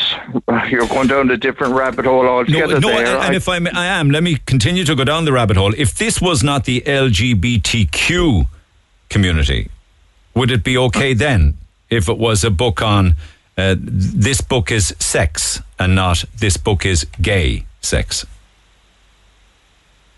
Do you know what I mean? Is it just is that the problem? It's a book about teaching young children. well, children I how can to only have tell gay you sex. when when I went to school, uh, when I was in secondary school in the nineties, and basically we were just shown a video during a science class, and that was it.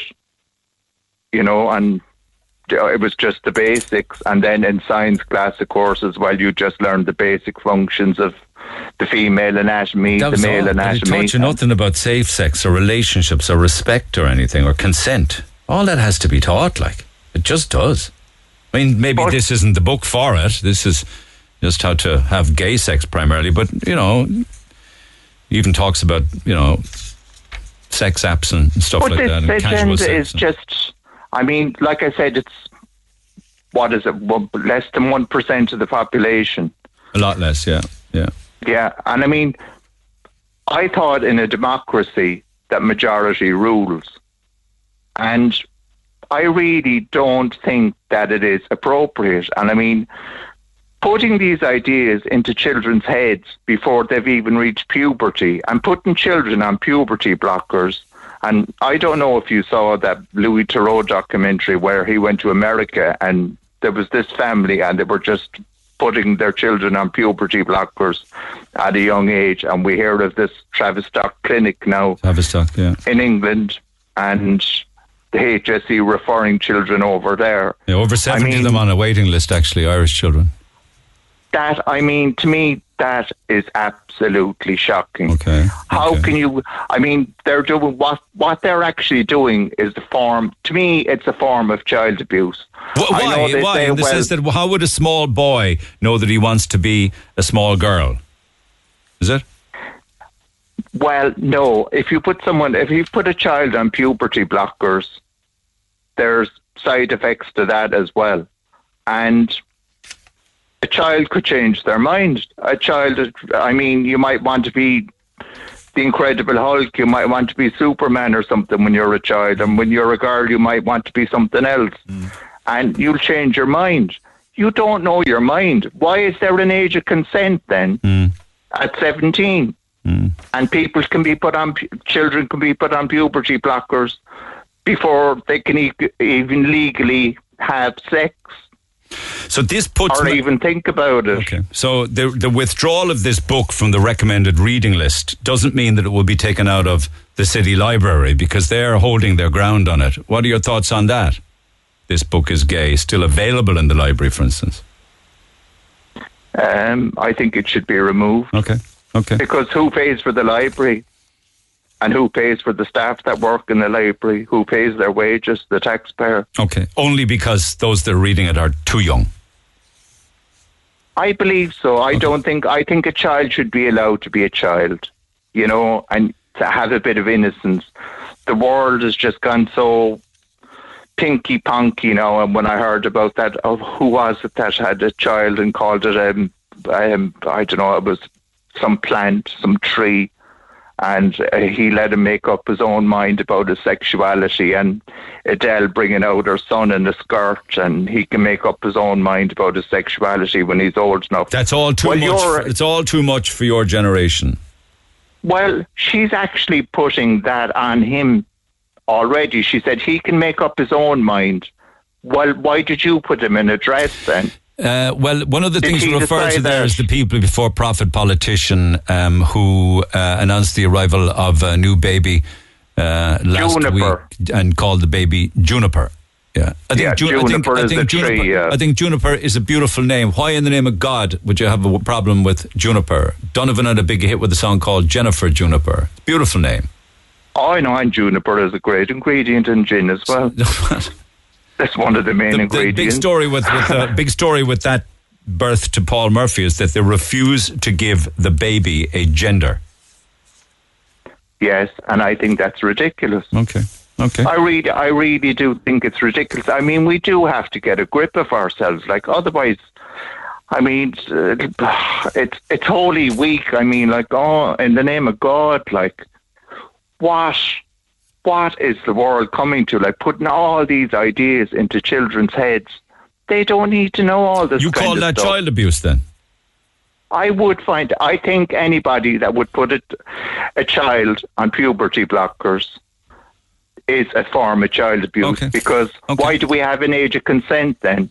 Okay. At seventeen. Let me get so more. if you're if you're going to put someone, if you're going to put a child under seventeen that legally can't have sex, if you're going to put them on puberty blockers.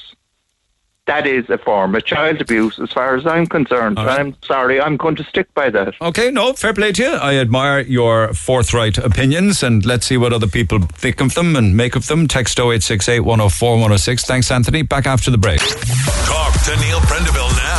0818 104 106. Cork's Red FM. I was done with the sense of entitlement this morning. Here's an interesting one. I have a cousin with one child who has no interest in work. They get 950 euro a month towards an apartment.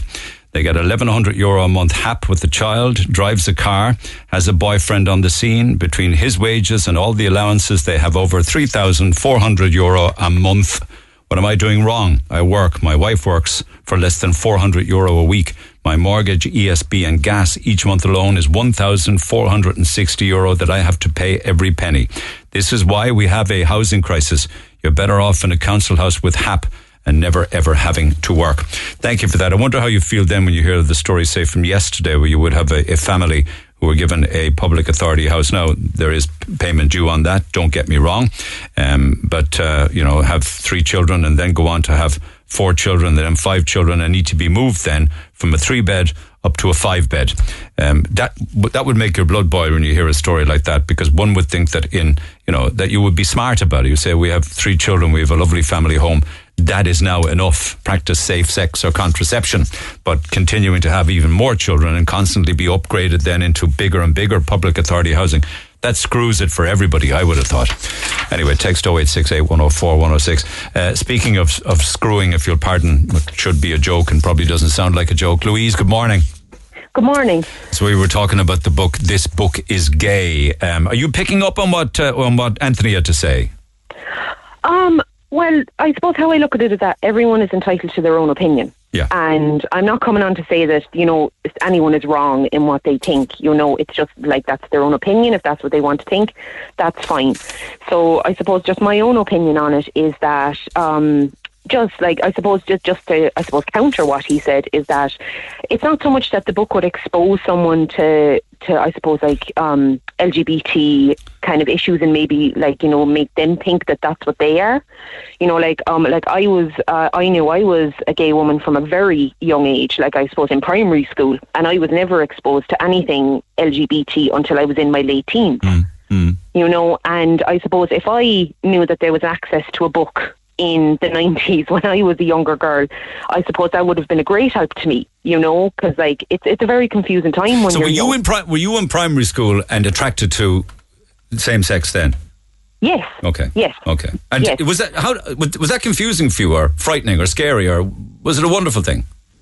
Um, no, it wasn't scary or frightening or anything like that. I suppose like I I know I didn't tell anybody. Like I didn't come out to my parents until I was in my late teens, like maybe eighteen, and that. But no, I was never frightened of it, and like it was it was it was yeah, it was never anything frightening. You know, it was You weren't kind of like so you were you confused by it? Were you wondering what's going on here? It shouldn't be like this. Anything like that?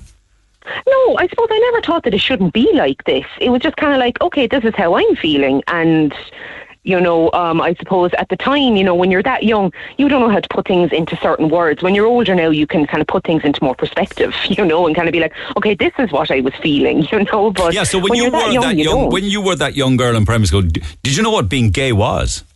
No, no, not at all, because it wasn't taught. It was, it was like, no, God, no. It wasn't until, like, I think I was in fifth year in secondary school, and that was in the mid noughties, that anything LGBT was ever brought up. And was You at know, that like- stage then the penny dropped for you and said, ah, that's what I am? Yeah, but yeah, basically, you know, and it's just like I think to me, knowledge is key, and like I suppose if I knew at a younger age what I was feeling, and I suppose to kind of be like that, it's okay to feel that way, you know. Now, like I know I'm speaking for myself, I never thought that it wasn't okay to feel that way. But I'm sure that there's kids out there that, you know, maybe grow up in certain home environments that, you know, maybe listen to their parents, listen to their peers, kind of feel that this isn't the right way. And then they start to judge themselves, they feel bad. And then that's when trouble starts with mental health and. Or there might be self-harm and all that remarks in the home about gay people or gay sex, Yeah. or and, and they feel, oh my God, they hate me. Because Yeah, I'm this 100%. Or they will Yeah. hate me because I'm this way. Yeah. Exactly. You know, like I know, I know plenty of people that, like, unfortunately, grew up in that sort of circumstances, and it took them a very long time to come out to their parents, to come out to their friends. You know, and it's just like it's it's it's just not right. It's not fair on the person.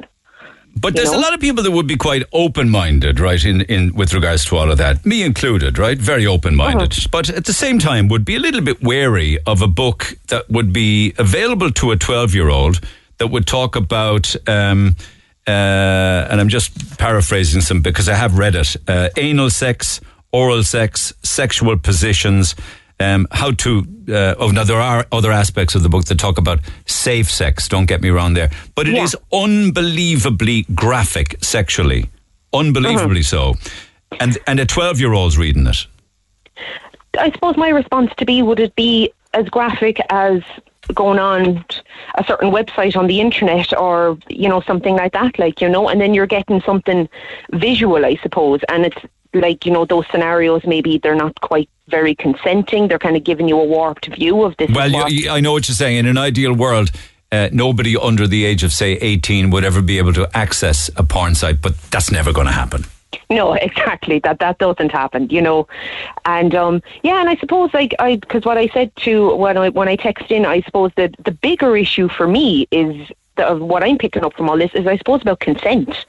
You know that like like even even down to younger children. Like if someone could if like if someone like if their parent or like you know a grandparent or whoever their personal guardian is was even to sit down with them or even a teacher and was to discuss the things in the book. And maybe that might twig something for that child and be like hang on a second what's happening with me maybe at home or whatever is going on that's not what that's like that's not right. Yeah, you know like i'm like and all these things. And i think like it's much bigger of an issue than just you know sex stuff in a book you know? Yeah, yeah.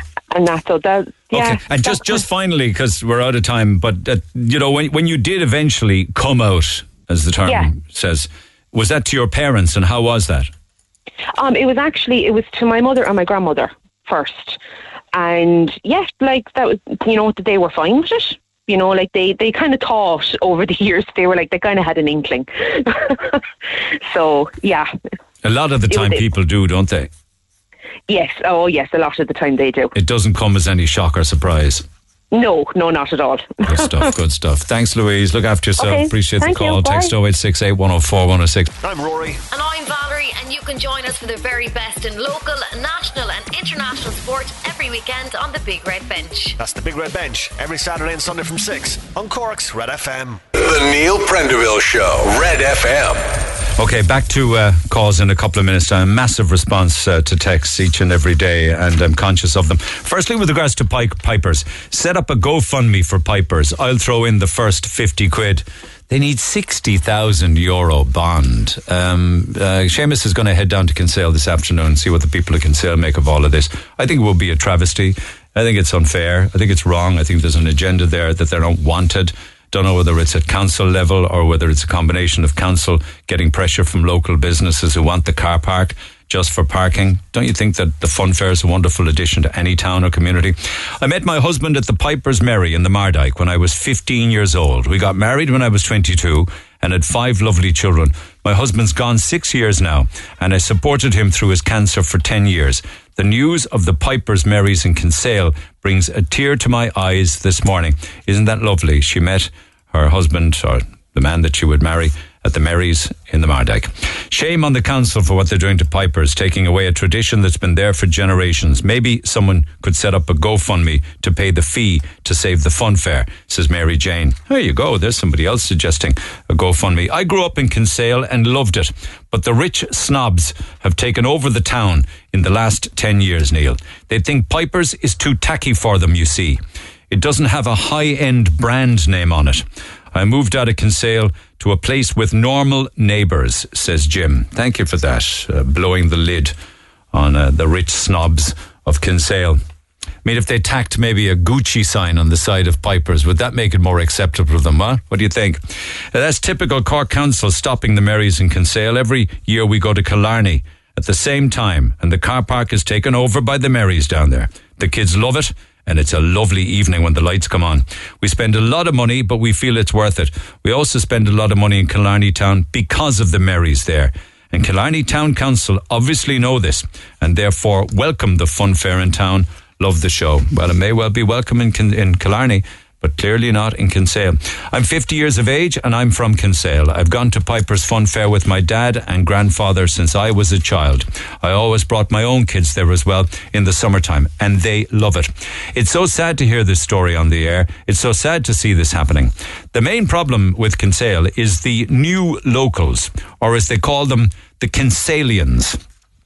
They are so far up themselves, it's sickening and I've since moved out of the of my own town because I couldn't stand the BS talk uh, out of people that have moved into the town over the last few years. The local business, as they call them, should hang their heads in shame on what they're doing to this man. All they want is more parking for their overpriced restaurants. All right, so some very strong opinions this morning, some very emotive opinions from people who talk about the changing face of Kinsale you know, with certainly a lot of criticism there with regards to people who have moved into Kinsale. Somebody saying that they're so far up themselves. Another one describing it, if I can remember the term, that was used this morning, nothing but snobs. So keep those coming. Text 0868 104 106, and we'll come back to it throughout the course of the hour. As I say, Seamus will pay a visit to Kinsale this afternoon, see what Kinsale people have to say on the matter. Anyway, um, can I do this? Because I mentioned it yesterday and I ran clean out of time. Back in 1983, right, there was this plane that was just about to run out of fuel. They only had a couple of minutes fuel left. And if they didn't find somewhere to land it, then it was going to crash. The captain of that plane was Ruben Ocana, a Mexican. He stayed for many weeks, managed to land with only three minutes of fuel left in the tanks, managed to land on Mallow Racecourse. I remember the story unfolding back in the early 80s. And he became um, uh, a phenomenon down in Kinsale, much loved by everybody. Revisited the town a few times. Indeed, he died sadly back in, in 2009. But the plane itself was making the news again recently because they have managed to get their hands on it. And it is coming to Mallow apparently and will become a tourist attraction 40 years after that emergency landing. It's a cracking story if you recall it. If you have never heard it, you're hearing it for the first time that's even better fun because it was a really great story. Kathleen Fahy joins me by phone. Kathleen, good morning. Hello, Neil. How are you? I'm great. Now I'm all ears. you knew Captain Ruben, did you? I did. Well, um, my father had the hotel then, you see. The High B? And, um, yes, that's right. And um, they were going to stay in our, our hotel, but they stayed in the central after.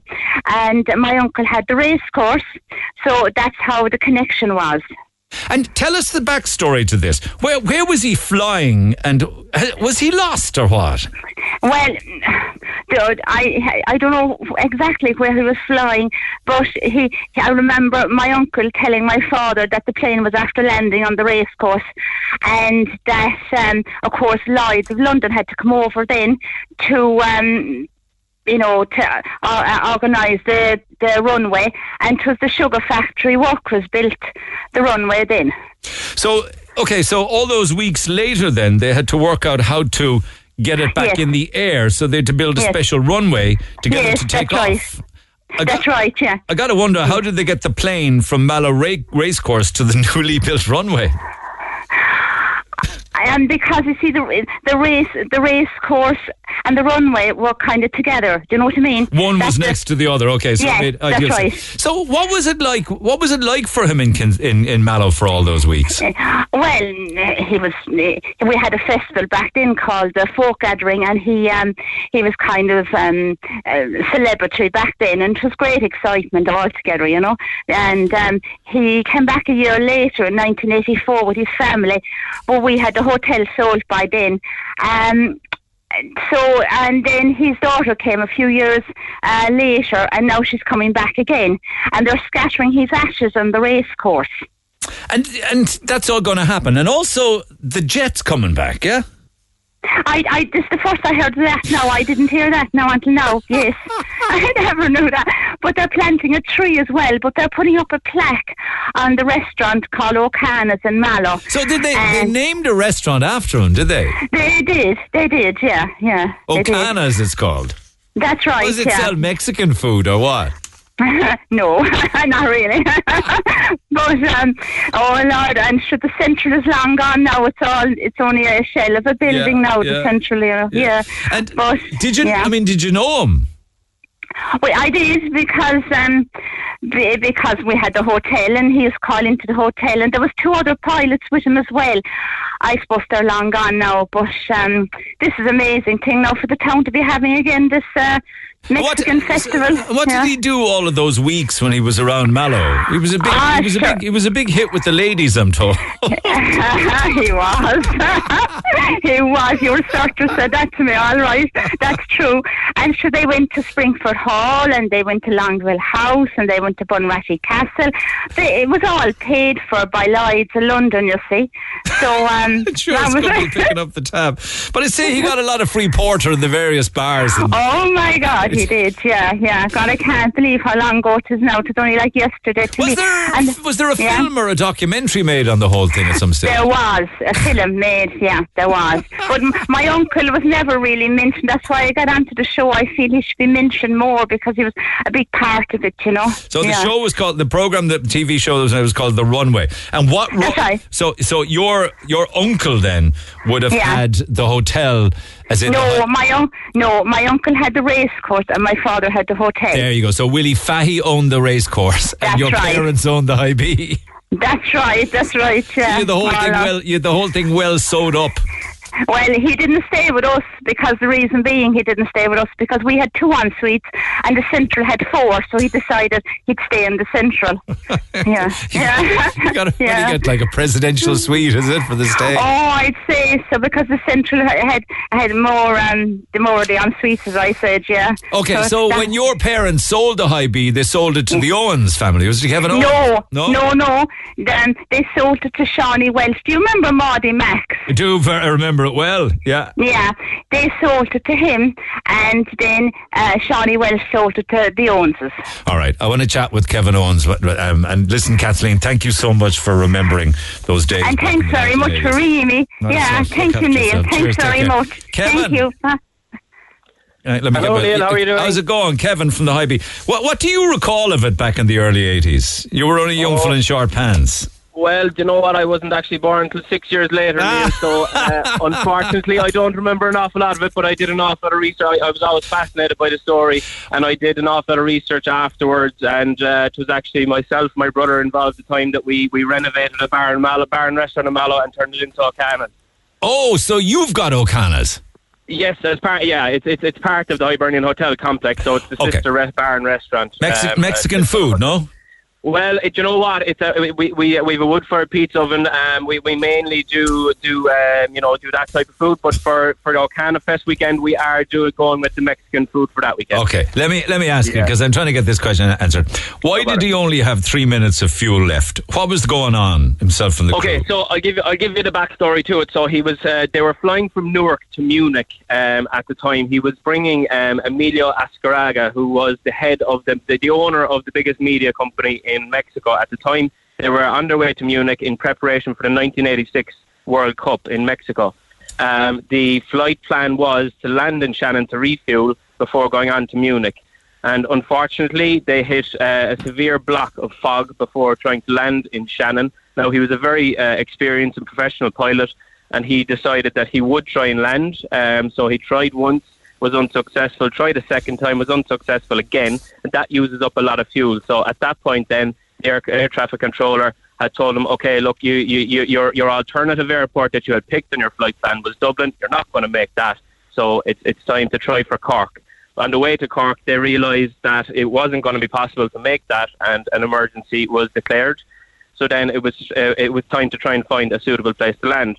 So uh, the the air traffic controller, and I interviewed him recently. He was he said that uh, with the language barrier and everything, he was explaining to to Captain Ocana that there was a racetrack in in Mallow which could be suitable. Now Ocana was looking for uh, a car racetrack because when he heard a racetrack, that's what he thought it was. Um, but eventually, anyway, through through everything, he guided him towards the Blackwater. Eventually, he saw saw saw a, a Mallow racecourse as it was at the time.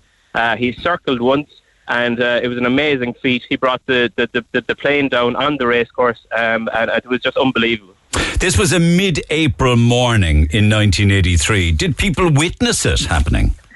There was uh, certainly um, uh, John Callanan um, out in the racecourse service station. Uh, he he heard it, and I think he was the one who raised the alarm. Obviously, uh, you know there was uh, at the time uh, he heard it and, and and knew that there was something after happening. And he he I, I'm not sure if he actually saw it, but he certainly heard it and he raised the alarm. It's a big plane, though, wasn't it? It wasn't a small little four seater or anything like that. No, it is, it is bigger than that. It's a Gulfstream two. Um, I, I have. I'm, I'm after getting pictures of it of what it, what it's even the, the condition it's in at the moment. But yeah, it's quite a large plane, an executive jet, um, an amazing piece of equipment. So you can't talk at all to how he got on in Mallow with the locals for that period of time. I think it was a number of weeks. Was it six or seven weeks? It sounded as if it was six or seven months at the time to me. Yeah, he was there for 39 days. Um, no, I can only go by what I've been told. But look, um, the people of Mallow just welcomed him with open arms. He was a complete celebrity at the time, you know, and uh, everybody just loved him. Yeah.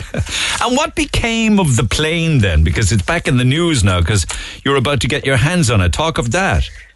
Yeah, so look, we, we, we started the process of of, uh, of commemorating this about 14 months ago, and we were doing a lot of work on it and, and research. We were saying with the 40 year anniversary coming up, we just uh, we, we decided we'd throw a bit of a party, but one thing led to another, and now we're ending up with a two day festival. But uh, we were, when we were doing some research, we said we'd, we'd uh, try and figure out where the plane was and what the situation was with it.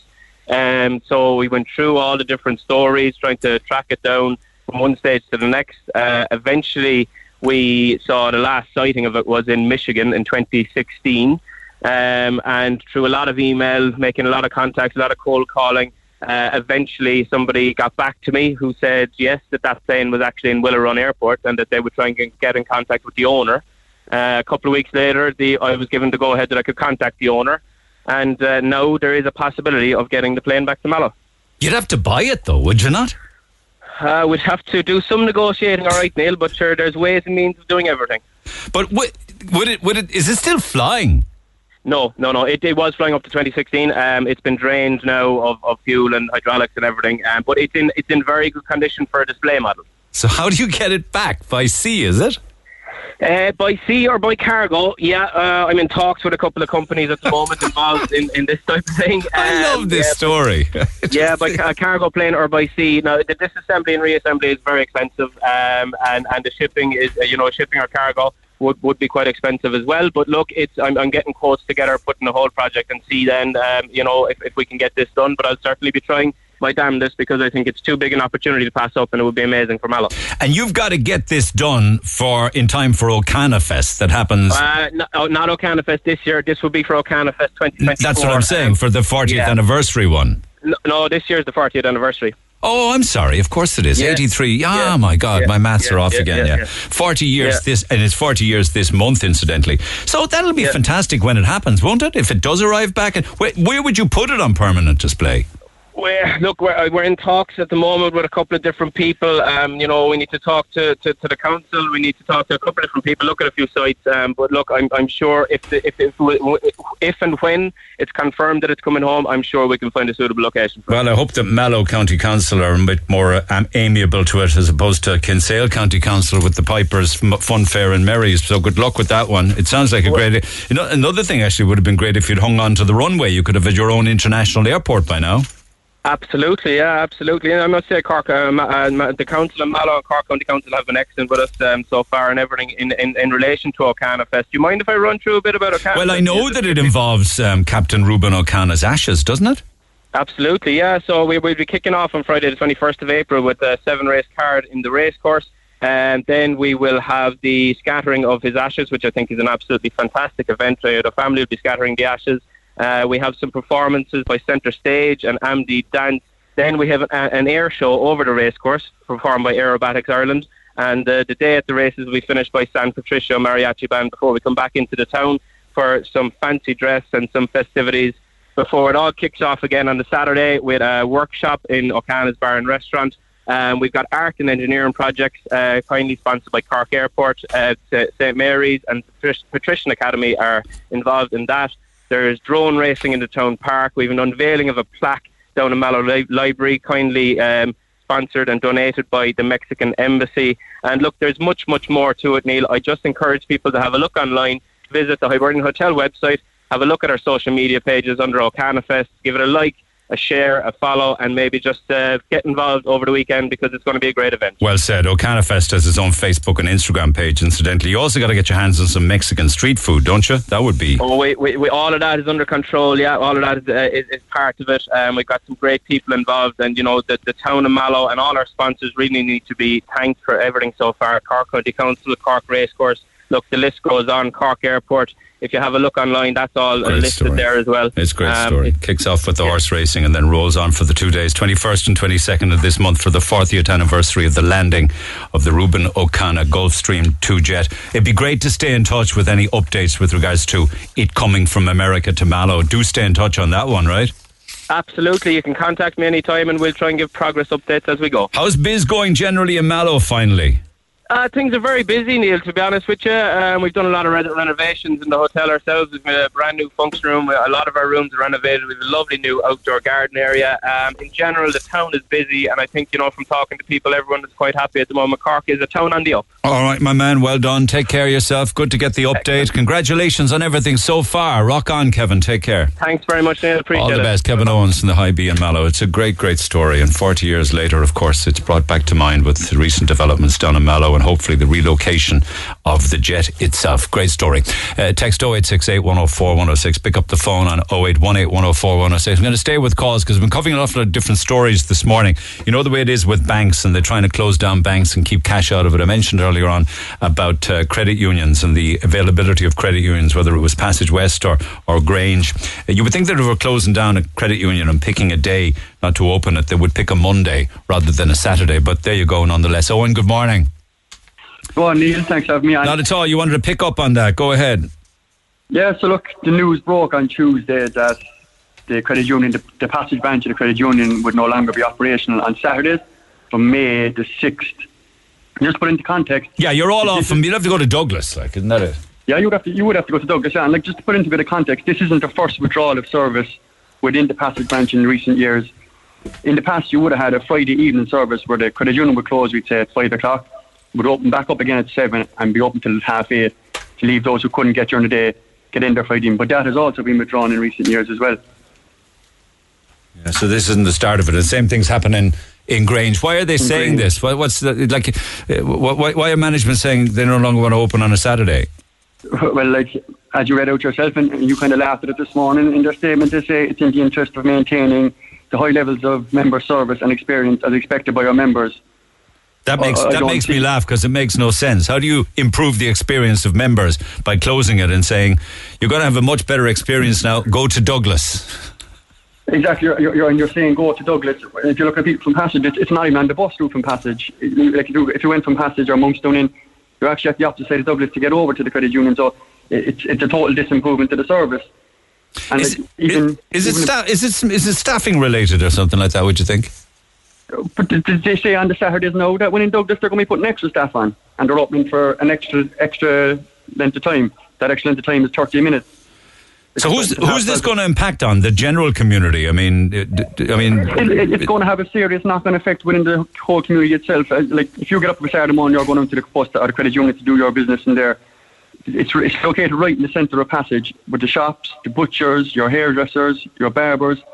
So if you're in Douglas now getting your getting your business done in the credit union, what butchers are you going to use? What, what shops are you going to use for your messages? Or oh my God, I forgot about that. The knock-on effect of doing other It has a business. total knock-on effect of, of services within the whole community. Yeah. Do you have a business in Passage? No, I don't have a business. No, no. Okay. Do, do Passage have a bank? Pass- No, no passion. We we had a bank, um, but it's, it's no longer the post offices where the bank is now. But there No, was bank was there, as there was a bank in Passage at one stage. There was an AIB bank in Passage. There was, there was yeah. Just That's the gone now. AIB? Just the AIB, yeah. and they closed it. They closed that. Okay. That's closed a long time now, yeah. Yeah, yeah. And- There's, and- there's no, like, in my opinion, there's no rational thinking behind it. And like, I personally will be writing to the CEO, Roy, looking for the rational thinking. It's a total withdrawal of the service. There's not even a suggestion of every two weeks that one week it'll be Douglas, one week it'll Passage, which don't get me wrong, it's still a withdrawal of the service. But it's at the moment, it's just we're, we're out of Passage, we're out of Grange, and we're into Douglas, and come see us if you want us. centralising it. Is there a worry that there'll be more to come following the Saturday one, that it might impact even more on opening times? You're already after losing your Friday evenings. You're now losing your Saturdays. So it's a four day service down there at the moment. Is it going to go to a three? Is it, is it going to be a case of that it's going to be gone at some stage? All right. Like it's, it's only in recent years it's moved into what I'd call a state of the art building in the middle of the town. Would that have been the busiest day? Would that have been the busiest day of the credit union?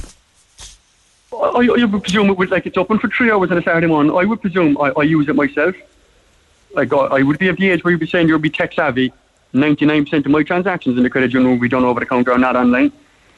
Like the credit unions were set up by the people, by local members who voluntarily worked in Yeah. it, and they're the ones that have been no left behind. Okay, let me know what the, um, the CEO says to you when you get in touch, will you?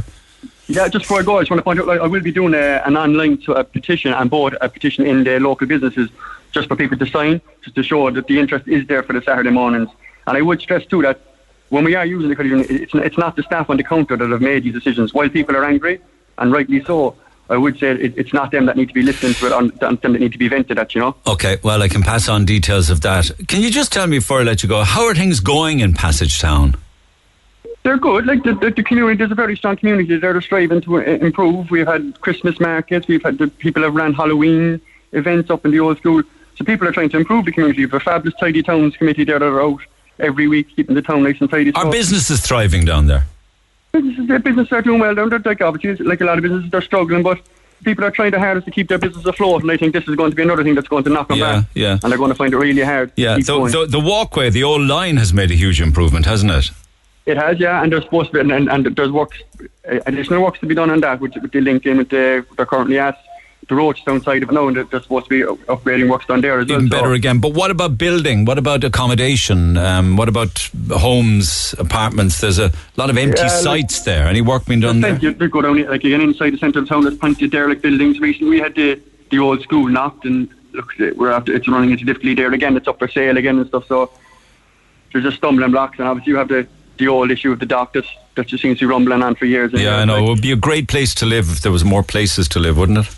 Yeah, it's, a great, it's a great place to live anyway. And there all my life, and I love. Oh no, I'm not talking about the, for the people that are there, and for people who are looking for somewhere oh, to live. Yeah, hundred percent. It's it's it's um, it's located. Location is perfect. Right in the waterfront. You've walkway. You've numerous. I always think that the, the Passage West is underutilized. To be quite honest with you, that it's not it's not being used to its full potential. You know, it's not being exploited. 100%, Yeah, yeah. I'd agree with you. All right, my man, do stay in touch. Thanks, Owen. Text 0868 104 106. Back after the break. Call the Neil Prendeville Show now. 0818 104 106. Red FM. Uh, just back to texts. Uh, one topic I was dealing with this morning is the book "This Book Is Gay" that's going to be taken off the recommended reading list given by the department to primary schools, um, and, and it is up on the website actually because I saw it there and I actually read the book. Absolutely disgusted to hear the support of the paedophilic book being supported in the first section of your anti-racist report, Neil. Um, I don't. I don't know how you can equate talking about the book "This Book Is Gay" with anti-racism. they're not connected in, in, in certainly not in the workings of my brain. Anyway, back to the text. It seems irrelevant and just an opportunity to support something that they know nothing about. The title is a deliberate misnomer to cover a paedophilic agenda. If this book, gross as it is, was aimed at adults, then there wouldn't be a problem. It's paedophilia hiding behind a gay banner. If you haven't read it, how dare people have such disparaging remarks against those whose only concern is the protection of children? Uh, fair enough, and maybe there are people listening to this program who haven't read it, but please don't include me in that. I have read it, and I also express concern about certain aspects of it myself. A book that's written responsibly, you say? Give me a break. It's child porn. End of. Another one. Tell Anthony that a faith based school is one where faith is taught. The clue is in the name. Parents who send their children to faith based schools do so by their own choice. What about the rights of parents who wish to do just that? Anthony is pushing an agenda for LGBTQ, and that is his right. Or I think it should be saying pushing back against an agenda for LGBTQ. So would he be happy if it were not discussed at all, for instance? And a final one. This man who talks about Good Friday and St. Patrick's Day, I can see he is against religion. He knows exactly why the government wants to put it as a holiday. I booked my day off from work because for me, it is a special and holy day, Good Friday. If he wants to keep his shop open, then he can. There's no one forcing him, but I believe that Good Friday should be a bank holiday and St. Patrick's Day shouldn't. That is my opinion. And one other final one for now. Um, an awful lot of texts on different topics. I was chatting yesterday with Father Peter McVerry, and we were talking about housing and the lifting of the eviction ban. And then I asked him about the aspects regarding drugs in Ireland, and, he, and I was talking about uh, the scourge of, of heroin, and he said heroin is a big problem, but it's going to be nowhere near the big problem that crack cocaine is going to be, uh, and it's getting younger and younger those that are starting. So crack cocaine now is the one that we need to be watching out for. Interesting response. Uh, I can't go on air for obvious reasons, but if my child were given drugs, then I can tell you I would be dealing with them myself. Guards have their hands tied by the Law Society members getting millions in free legal aid to challenge the guards in court to get their scumbag clients off the hook. Aided and abetted by the ex law members who played theatre type games at the victim's expense. I think that's a criticism of some judges. I would deal with the SHIT or SCUM bags myself. Oh, Judge, my client had a bad childhood. My client had addiction. That's why he broke into the pensioners and beat the living daylights out of them. Or that's why he stabbed a young girl in the street, etc., etc. And then the judge will give a suspended sentence. Yet if you don't pay your garlic VAT bill, you get six years in the joy. In all fairness, we should be up in arms over it. I support this government, but we have been let down as they have always given way to the PC shower. I'm not a hard man, but I'd protect my kids. End of. Uh, on one recent point made on your program, um, if they could get teenagers to move from an area when the guards could not. Um, I think this is a point that Tommy Gould made recently, where he interjected with a load of kids and got, them to move on. Um, what is that telling us? It's telling us that the guards have been destroyed by members of the Law Society and two, Sinn Féin remains a fear to people if Tommy has the power. Fair play to him, but it raises questions as to how Tommy Gould from Sinn Féin can do what the Gardaí apparently cannot.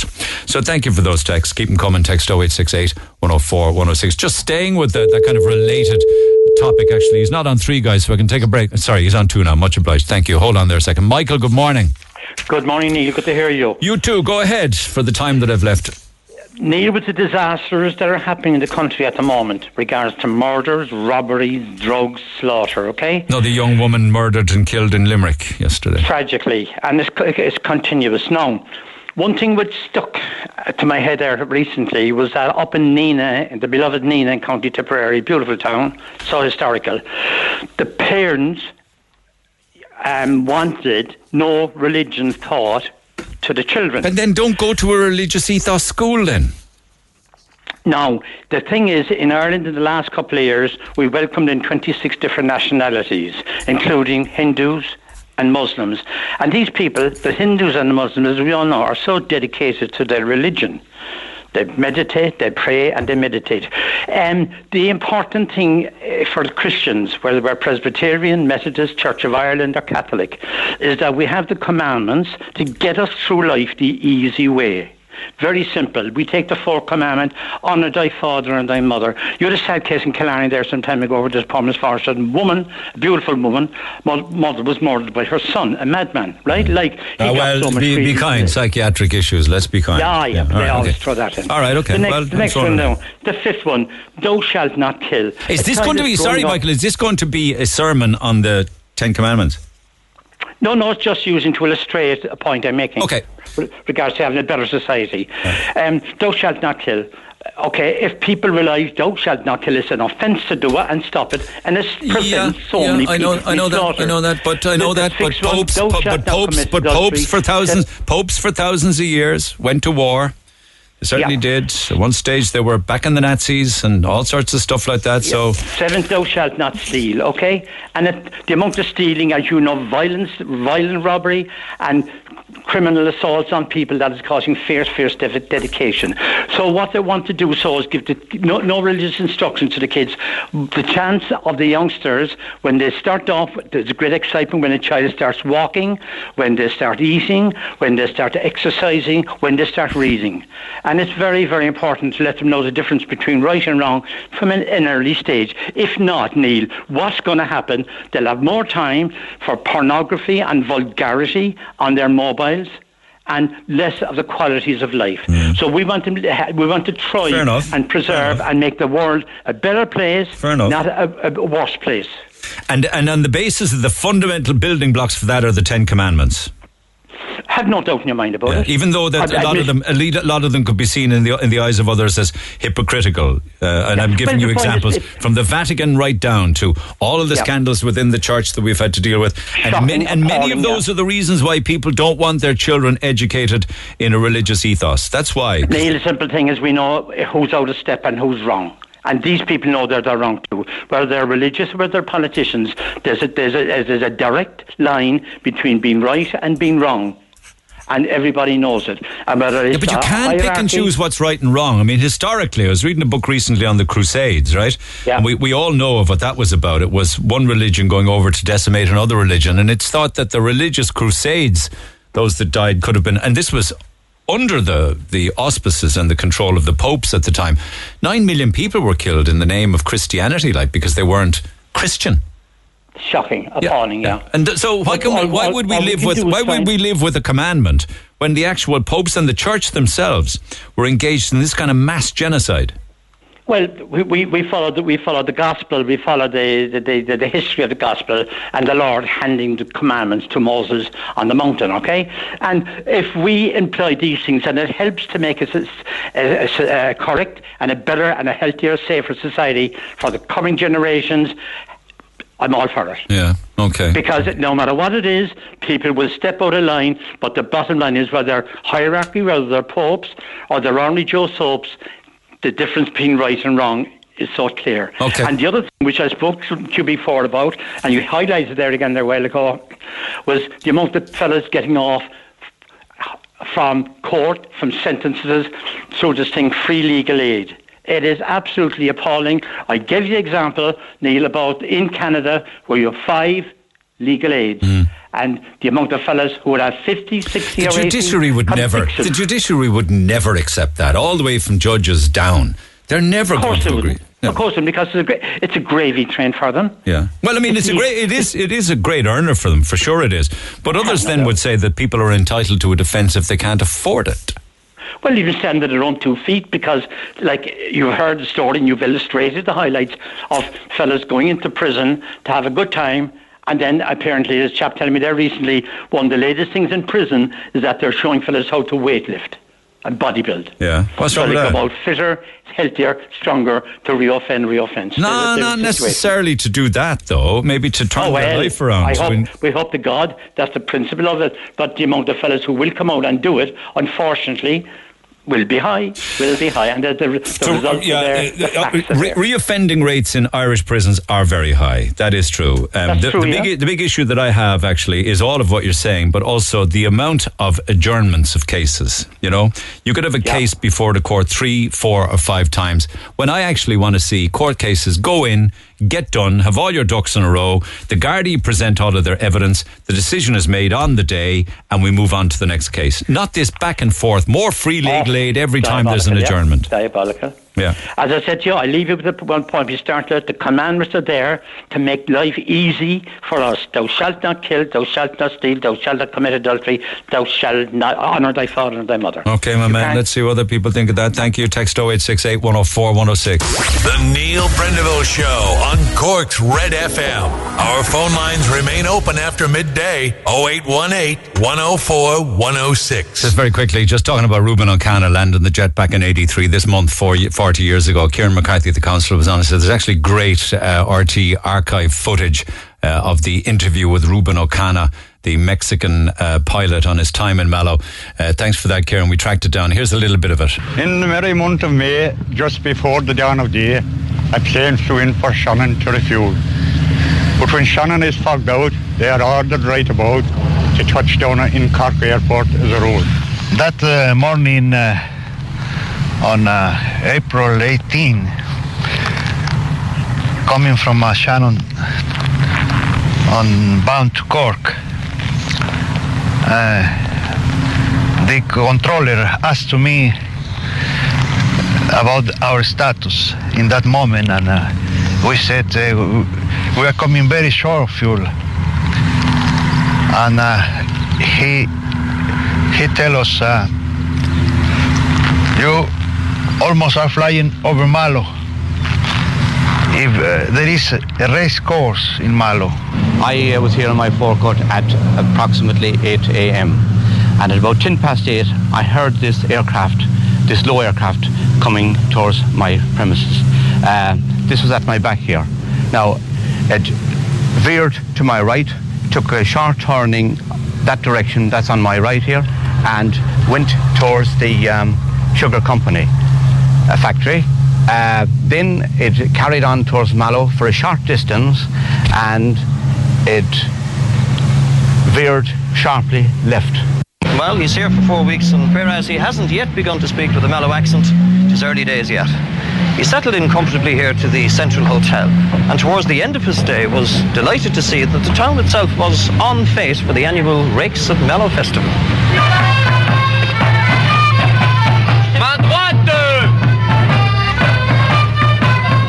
And how the town took to the bold captain. An overnight celebrity, Mallow embraced this breath of Latin exotica.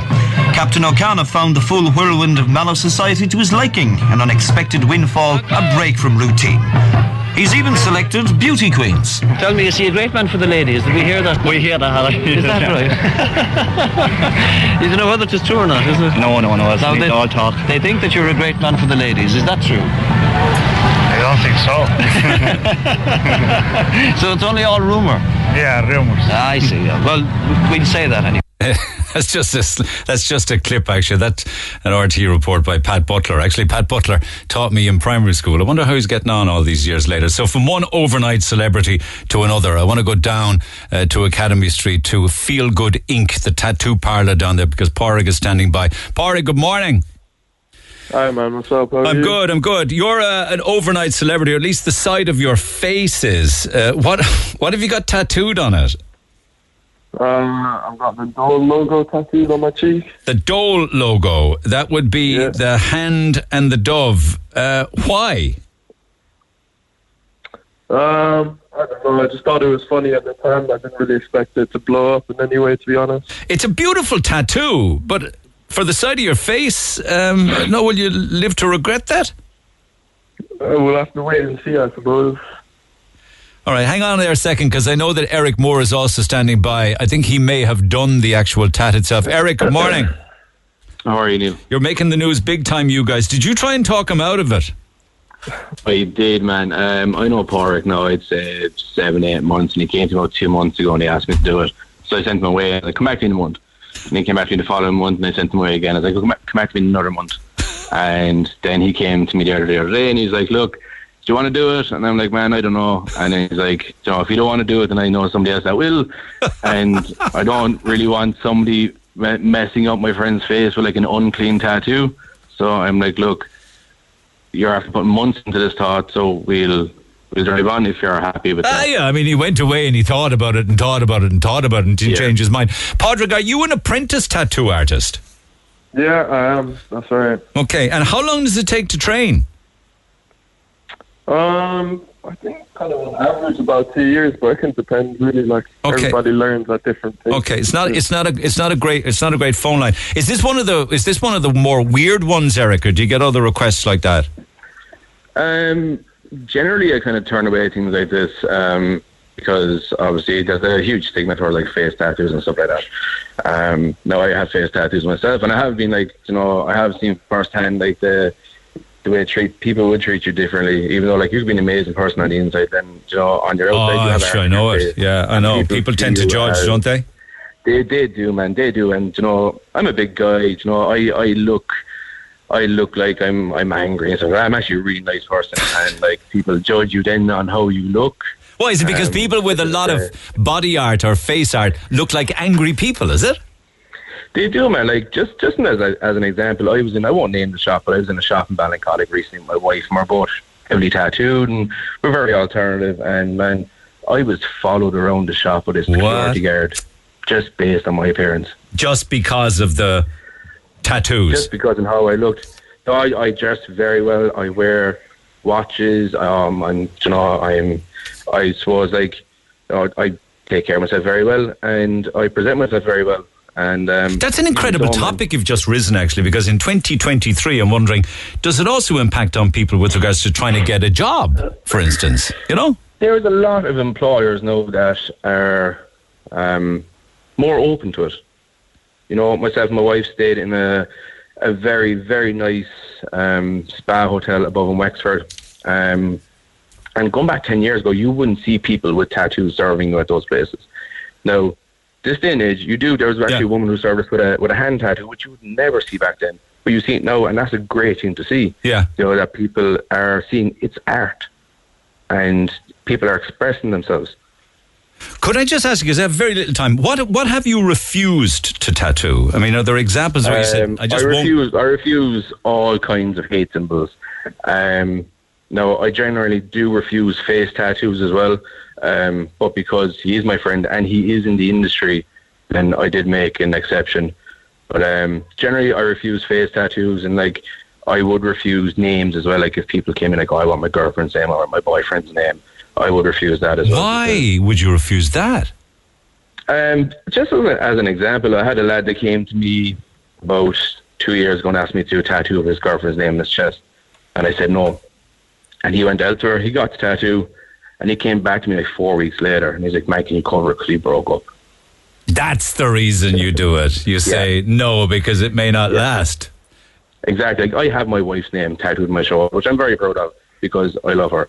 And you know, people that are married and in long-term relationships like that, that's a different story. But when you have young couples that are 18, 19, 20, and they want a name across a hand or across an arm or something like that, then it's it's just not a good option for them. And I would rather just turn no, listen, I want to talk some more about tattoos tomorrow. I really do. I'd love to get people's opinion as to whether or not they are dealt with differently. Like when you were walking around that supermarket and you were clearly being followed, did you say it to them? Why are you following me?